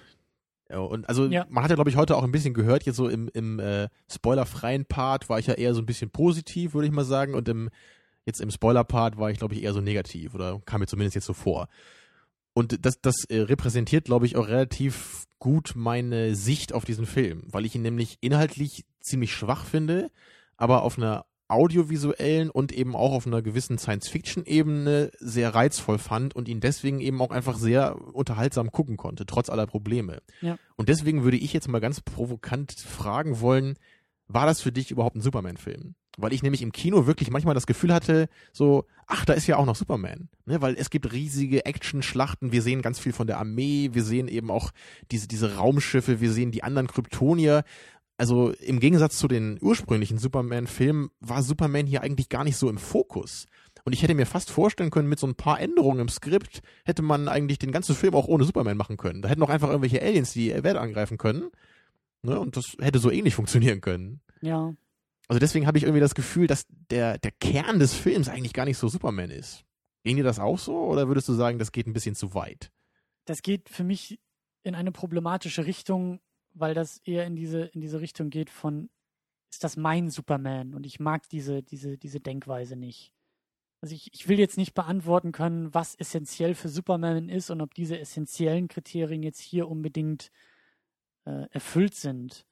Aber deine Beobachtung finde ich auch interessant. Könnte man wahrscheinlich mal richtig durchexerzieren. Und ich glaube auch, dass, dass das Ergebnis wäre, Superman ist gar nicht so wichtig da drin gewesen. Aber für mich ist es trotzdem ein Superman-Film, weil Superman irgendwie drin vorkommt, aber weil er auch in vielen Momenten eben diese guten Ideen hat und auch gute Ansätze liefert. Ich fand es halt nur so schade, dass das so ein Transformers Superman ist. Das ist so diese einfache Seite. Das ist diese, das ist die Blockbuster Action ähm, Science-Fiction-Seite von Superman. Und das ist alles nicht so sehr das, was ich sehen will, was mich auch an der Figur reizt oder wo ich das Potenzial in dieser Figur auch Ja. sehe. Wo du ja meintest auch vorhin, so dass was das, das spricht eher so deine naive, kindlichere Superman-Seite an. Das spricht ne? die Schauwerte an oder da, da, das resultiert in, in Schauwerten. Aber ich will mehr Mhm. in so einem Ja, Superman-Film. man will ja eigentlich nicht nur die Schauwerte, sondern man will die Schauwerte eingebettet in das Konzept. genau, Und dann wird halt eben beides großartig dadurch. genau. Aber hier war es halt im Grunde echt so, die, die interessanten inhaltlichen Ansätze verlaufen sich total in der zweiten Hälfte, was ich ja auch vermutet hatte und schon äh, prognostiziert hatte in, in dem Special. Ja. Da habe hab ich, hab ich wohl recht gehabt, würde ich sagen. Ja, und andererseits sorgt es natürlich dafür, dass die Action unmotiviert bleibt und dadurch halt nur auf so einer relativ oberflächlichen Ebene unterhaltsam ist. Ja, aber, aber keins dieser beiden Aspekte eines großartigen Superman-Films kann halt so eben wirklich funktionieren. Ja, und vielleicht können wir das noch ganz kurz zumindest ein wenig anreißen. Ähm, die Frage, oder nee, nicht die Frage. Das ist keine Frage, das ist Die eher These. eine Beobachtung. Die These, ich kann für mich sagen, ich bin diese Blockbusterei langsam ein wenig müde. Gerade im Comic-Genre, ich bin wie gesagt großer Fan von Comic-Verfilmungen, da mag man vielleicht auch noch sagen, das gehört aber dazu, aber ich bin da langsam durch mit. Ja, da Ich- muss man natürlich genau differenzieren, wie wir das jetzt auch beide meinen, glaube ich, weil wir ja oft auch betonen, wir mögen Blockbuster und wir haben ja auch nichts gegen das Genre, Gar nichts. aber ähm, trotzdem scheint es irgendwie inzwischen echt so zu sein, dass inzwischen schon eine Kategorie in Sachen Blockbuster ist, wir brauchen am Ende eine Schlacht in einer großen Stadt, in der alles explodiert. Ne? Wir hatten halt mit Transformers ging das los und bei Avengers haben sie es ja auch gemacht und jetzt hier schon wieder. Ja. Und das ist halt, ich meine, das ist ja auch nicht unbedingt schlecht jetzt, aber irgendwann hat sich das auch mal so ein bisschen abgenutzt. Man, man kann ja nicht immer irgendwie jeden Blockbuster heutzutage jetzt in, in so einer riesigen Schlacht in der Stadt enden lassen. Und bei Amazing Spider-Man hatten wir es ähnlich, dass immer wieder Millionen von Menschen auf dem Spiel stehen. Genau, da ist die Stadt nicht Ahnung. explodiert, aber da sollte das Lizard-Gift dann äh, die ganzen Menschen in Lizards verwandeln. Ja, es muss immer natürlich die Welt in Gefahr sein. So. Ja, aber wir kennen die Welt nicht. Wir, wir kennen niemanden in dieser Welt.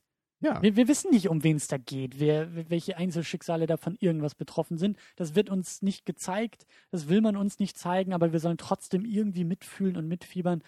Und da habe ich Ja. einfach keine Lust Ja, drauf. wir, wir brauchen mal wieder solche Charaktere wie eben Inspector Gordon bei äh, The Dark Knight zum Beispiel. Da haben wir halt wieder so die Mhm. Sicht, okay, da, da, er ist halt ein bisschen Mensch als Polizist und trotzdem ist er halt auch mit Batman noch enger verknüpft als die meisten Menschen.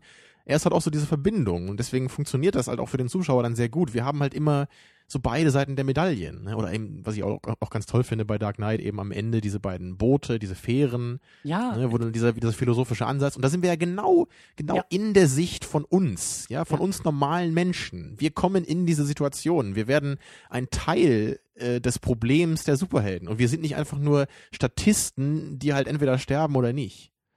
Ganz genau. Beim, bei Dark Knight und beim Joker ist es eben das Chaos.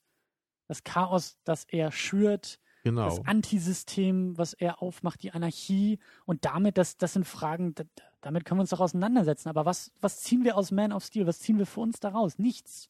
Nichts. Es gibt keine, keine, keine Fragen oder keine, keine Themen, die uns irgendwie ansprechen. Wir können sagen, ja gut, mein Glück, wir, wir leben nicht in Metropolis, sonst wären wir alle tot. Aber was, was, was ziehen wir denn da draus? Andeutung von, oh, wir können uns dafür entscheiden, was wir sein wollen im Leben und das Schicksal ist nicht vorbestimmt und bla bla bla. Aber das, das Ja, Ist da, rei gesagt, da reicht halt nicht mal hier und da so ein Satz. genau. Ne, da muss halt auch noch was mit gemacht werden. ne? Man, man kann es nicht einfach nur sagen. Es muss ein, ein Teil auch der Geschichte sein. Die Geschichte muss sich so entwickeln, dass sich diese Fragen ergeben. Sie dürfen nicht einfach nur trotz der blöden Geschichte gestellt werden. um meine Metapher von gerade eben nochmal aufzugreifen, du kannst nicht Zeug an die Wand werfen und sagen, das, was kleben bleibt, ist übrigens Kunst. Und so kommt mir das hier ein wenig vor. Ja, wir schmeißen hier mal so ein paar Fragen, philosophische Themen, gesellschaftliche, soziologische, wir schmeißen das alles in Genau. einen Da Topf. können wir immerhin einen intellektuell anmutenden Trailer draus zusammenschneiden, aber Genau. für mehr reicht's dann leider nicht. Jeder zieht sich raus, was er irgendwie sehen will und haben will und dann können wir am Ende ganz schlau drüber diskutieren, aber der Film selbst ist eigentlich nur Bombast-Action in Transformer-Stil und alles fliegt durcheinander, gegeneinander, explodiert fünfmal übereinander, Superman puncht dreimal durch die Gegend und am Ende he's, he's really hot. So, ja, toll. Aber Schön. immerhin hat er halt wirklich mal so ein paar Faustschläge ausgeteilt und nicht so knapp. Das hattest du ja bei Superman Returns auch so ein bisschen angekreidet, ne, dass dir das da gefehlt hat, so diese Intensität von Superman. Ne? Und das ist der sechsjährige Junge in mir, Ja. der sehen will, Also wie die Züge Da explodieren. hattest du auf jeden Fall Superman. heute mehr als genug von, denke ich mal. Ne? Und da sind wir wieder bei den Schauwerten. Die Schauwerte sind ja da, aber sie sind halt einfach nicht motiviert. Sie sind nicht, sie ergeben sich aus nichts. Und das Ja. hatten wir auch in der Diskussion vorher so ein bisschen mit dem Schiedsrichter, der irgendwie auch nochmal dazwischen kommt und auch diese Konflikte gar nicht wirklich auflöst, sondern es wird pausiert und dann wird es wieder aufgegriffen und dann wird es wieder pausiert. Genau, wir machen mal kurz. Pause und das, das hat sich ja wirklich so angefühlt. Ne? Drei, vier Mal, zehn Ja. Minuten Pause und dann ging der Kampf eigentlich weiter und, und äh, einmal da, da fliegt ja irgendwie Sort auch mit seinem Raumschiff kurz weg und ich habe mich auch gefragt, wo fliegen die denn hin gerade? So, die, Ja. die haben sich halt gerade geprügelt, dann wird Sort irgendwie so ein bisschen verletzt irgendwie von Superman und dann geht er ins Raumschiff, um sich zu erholen oder so, ich weiß es nicht. Und, und Superman guckt dann so dem Raumschiff hinterher, wie es wegfliegt. Und ich dachte mir so, hey, wieso fliegt er nicht hinterher und zerstört das Raumschiff? Ja. Sondern er guckt es nur an und dann ist das Raumschiff weg und dann hat er jetzt andere Villains, mit denen er sich prügeln kann, zwischenzeitlich. Ja. Ja, naja, hm. Naja, Ah, anstrengend war es. Ich habe auch das Gefühl, wir könnten noch stundenlang weiter diskutieren und noch mehr Punkte finden. Aber ich bin dafür, dass wir langsam zum Ende kommen. Ja. Vielleicht noch den einen oder anderen Satz zum Abschluss. Ja, vielleicht fängst du an. ja, ich, ich würde sagen, ich kann irgendwie verstehen, dass man den Film jetzt wirklich als sehr enttäuschend empfindet, auch noch mehr als das jetzt bei mir so der Fall war. Was wahrscheinlich dann auch wieder daran liegt, wenn, wenn einem Superman noch mehr am Herzen ist, als, als es bei mir der Fall ist. Ne? Dann kann man wahrscheinlich auch so reagieren, wie ich bei Star Trek reagiert habe. Aber ja, ich persönlich, ich kann nur sagen, ich, ich habe mich immerhin unterhalten gefühlt. Das ist dennoch kein Film, den ich nochmal sehen muss. Aber ich hatte heute schöne zweieinhalb Stunden im Kino. Ich musste teilweise auch ordentlich lachen, äh, aufgrund der extremen Überzogenheit gewisser Action-Szenen. Ne? Dann Explosion 1 wird dann nochmal von einer größeren Explosion überholt und dann stürzt nochmal das ganze Gebäude ein. So. Also es hat halt schon irgendwie Spaß gemacht. Aber naja, sowas muss einem halt auch Spaß machen. Und wenn, wenn man halt wirklich kein Interesse hat an bombastischer Super-Action, dann kann man den Film auch einfach getrost überspringen. Da verpasst man nichts, Ja. würde ich sagen. Ich bin erstmal froh, dass diese zwei Jahre Wartezeit vorbei sind. Ja, mein Leben kann sich wieder anderweitig orientieren. Jetzt kannst du nach, nach den Teasern Ausschau halten für die Fortsetzung. Genau, jetzt geht der ganze Spießrutenlauf von vorne wieder los. Ähm, Aber Nee. da gibt's noch keinen Termin, oder?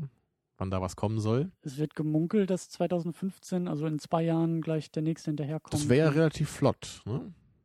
Ja, das wird auch alles weitergehen. Das Ding macht Geld und es soll mehr Geld machen. Und jetzt äh, die Excel-Tabellen, die haben wahrscheinlich schon lange vor dem Kino-Release entschieden, wie es weitergeht damit. Mhm. Aber Ja, 2015 wird dann wahrscheinlich das, äh, das Jahr des Superknalls, ne? was da alles kommen soll. ja. Das können wir gar nicht alles gucken. So, ne? Also wie gesagt, ich bin, ich bin trotzdem froh, dass es den Film irgendwie gibt.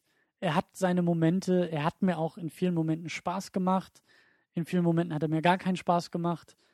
Ähm, er, ist, Ja. er verschenkt immer noch Potenzial und ich habe auch, ich habe tatsächlich wirklich diesen Moment im Kino auch gehabt und dachte mir, oh Gott, okay, wie viele Jahrzehnte muss ich noch warten oder habe ich überhaupt die Möglichkeit in meiner Lebensspanne jemals einen guten Superman-Film auch im Kino sehen Mhm. zu dürfen, wie es halt die Batman-Fans vor einigen Jahren mit Dark Knight wirklich hatten. Diesen, diesen Moment möchte ich in meinem Leben noch einmal erleben. Ich möchte einmal aus dem Kino kommen und wirklich vollends zufrieden sein mit einer Superman-Geschichte im Kino. Und ich habe die Befürchtung auch, dass das nicht in zwei Jahren der Fall sein wird. Ja, und abschließend kann ich halt noch sagen, was ich auch schon mal betont hatte, glaube ich, heute. Immerhin hat der Film versucht, ein bisschen was anderes zu machen in vielen Momenten. Ja. Und das war halt eben bei The Amazing Spider-Man für mich das, das vorherrschende Gefühl. Zehn Jahre nach dem Raimi-Film haben wir irgendwie das gleiche, so in nochmal, ne, so mit, mit leicht anderem Ansatz vielleicht, aber, aber im Großen und Ganzen ist das das gleiche irgendwie nochmal aufgezogen. Und das Ja. kann man halt heute wirklich überhaupt nicht sagen. Es war halt einfach ganz anders aufgezogen. Ja, ob es einem jetzt gefällt oder nicht, immerhin hat der Film jetzt dadurch irgendwie einen Existenzgrund, finde ich. auch wieder der Boxquote. Ja. Man of Steel. Immerhin mit Existenzgrund. Ich sollte wirklich mal diese DVD-Cover schreiben. Ich glaube, das äh, wäre mein Job. ja, das klingt nach einem Job für dich. Gut, wir haben es erstmal soweit Oh, durch. Das war auch wieder anstrengend heute, ja. Ja, äh, Links und unsere Fortress of Solitude findet ihr unter secondunit-podcast.de. Falls Ja. ihr da mal vorbeiklicken wollt, da wird, denke ich, auch mal äh, intensiv in den Kommentaren zu dieser zu diesem Film noch weiter diskutiert. Genau. Und nächste Woche präsentieren wir da live aus Cal Els Gedächtnis äh, einen Woody Allen-Film. Äh, wie ist das nochmal? Midnight in Paris? Genau. Genau, den gucken wir nächstes Mal. Auch ein schöner Kontrast, glaube ich. Jetzt mal ein bisschen was ruhigeres, was auf dem Boden gebliebeneres. Ja. Wo nicht gleich die ganze Welt gerettet werden muss. Äh, glaube ich zumindest. Ich kenne den Film nicht. Ich kenne ihn auch nicht, aber äh, es wird mich überraschen. Ja, aber das ist auch immer schön, wenn wir auch hier so filmisch ein bisschen abwechslungsreich bleiben. So bleiben wir auch frisch. Ja. Ja, In diesem Sinne schlafen wir uns einmal ordentlich aus und zählen ab morgen eine neue Zeitrechnung, nämlich Tag 1 nach Man of Steel. tja, ich bin echt zu kaputt, um irgendeinen coolen Spruch rauszuhauen. Ich sage einfach Tschüss, gute Nacht. Bis dann.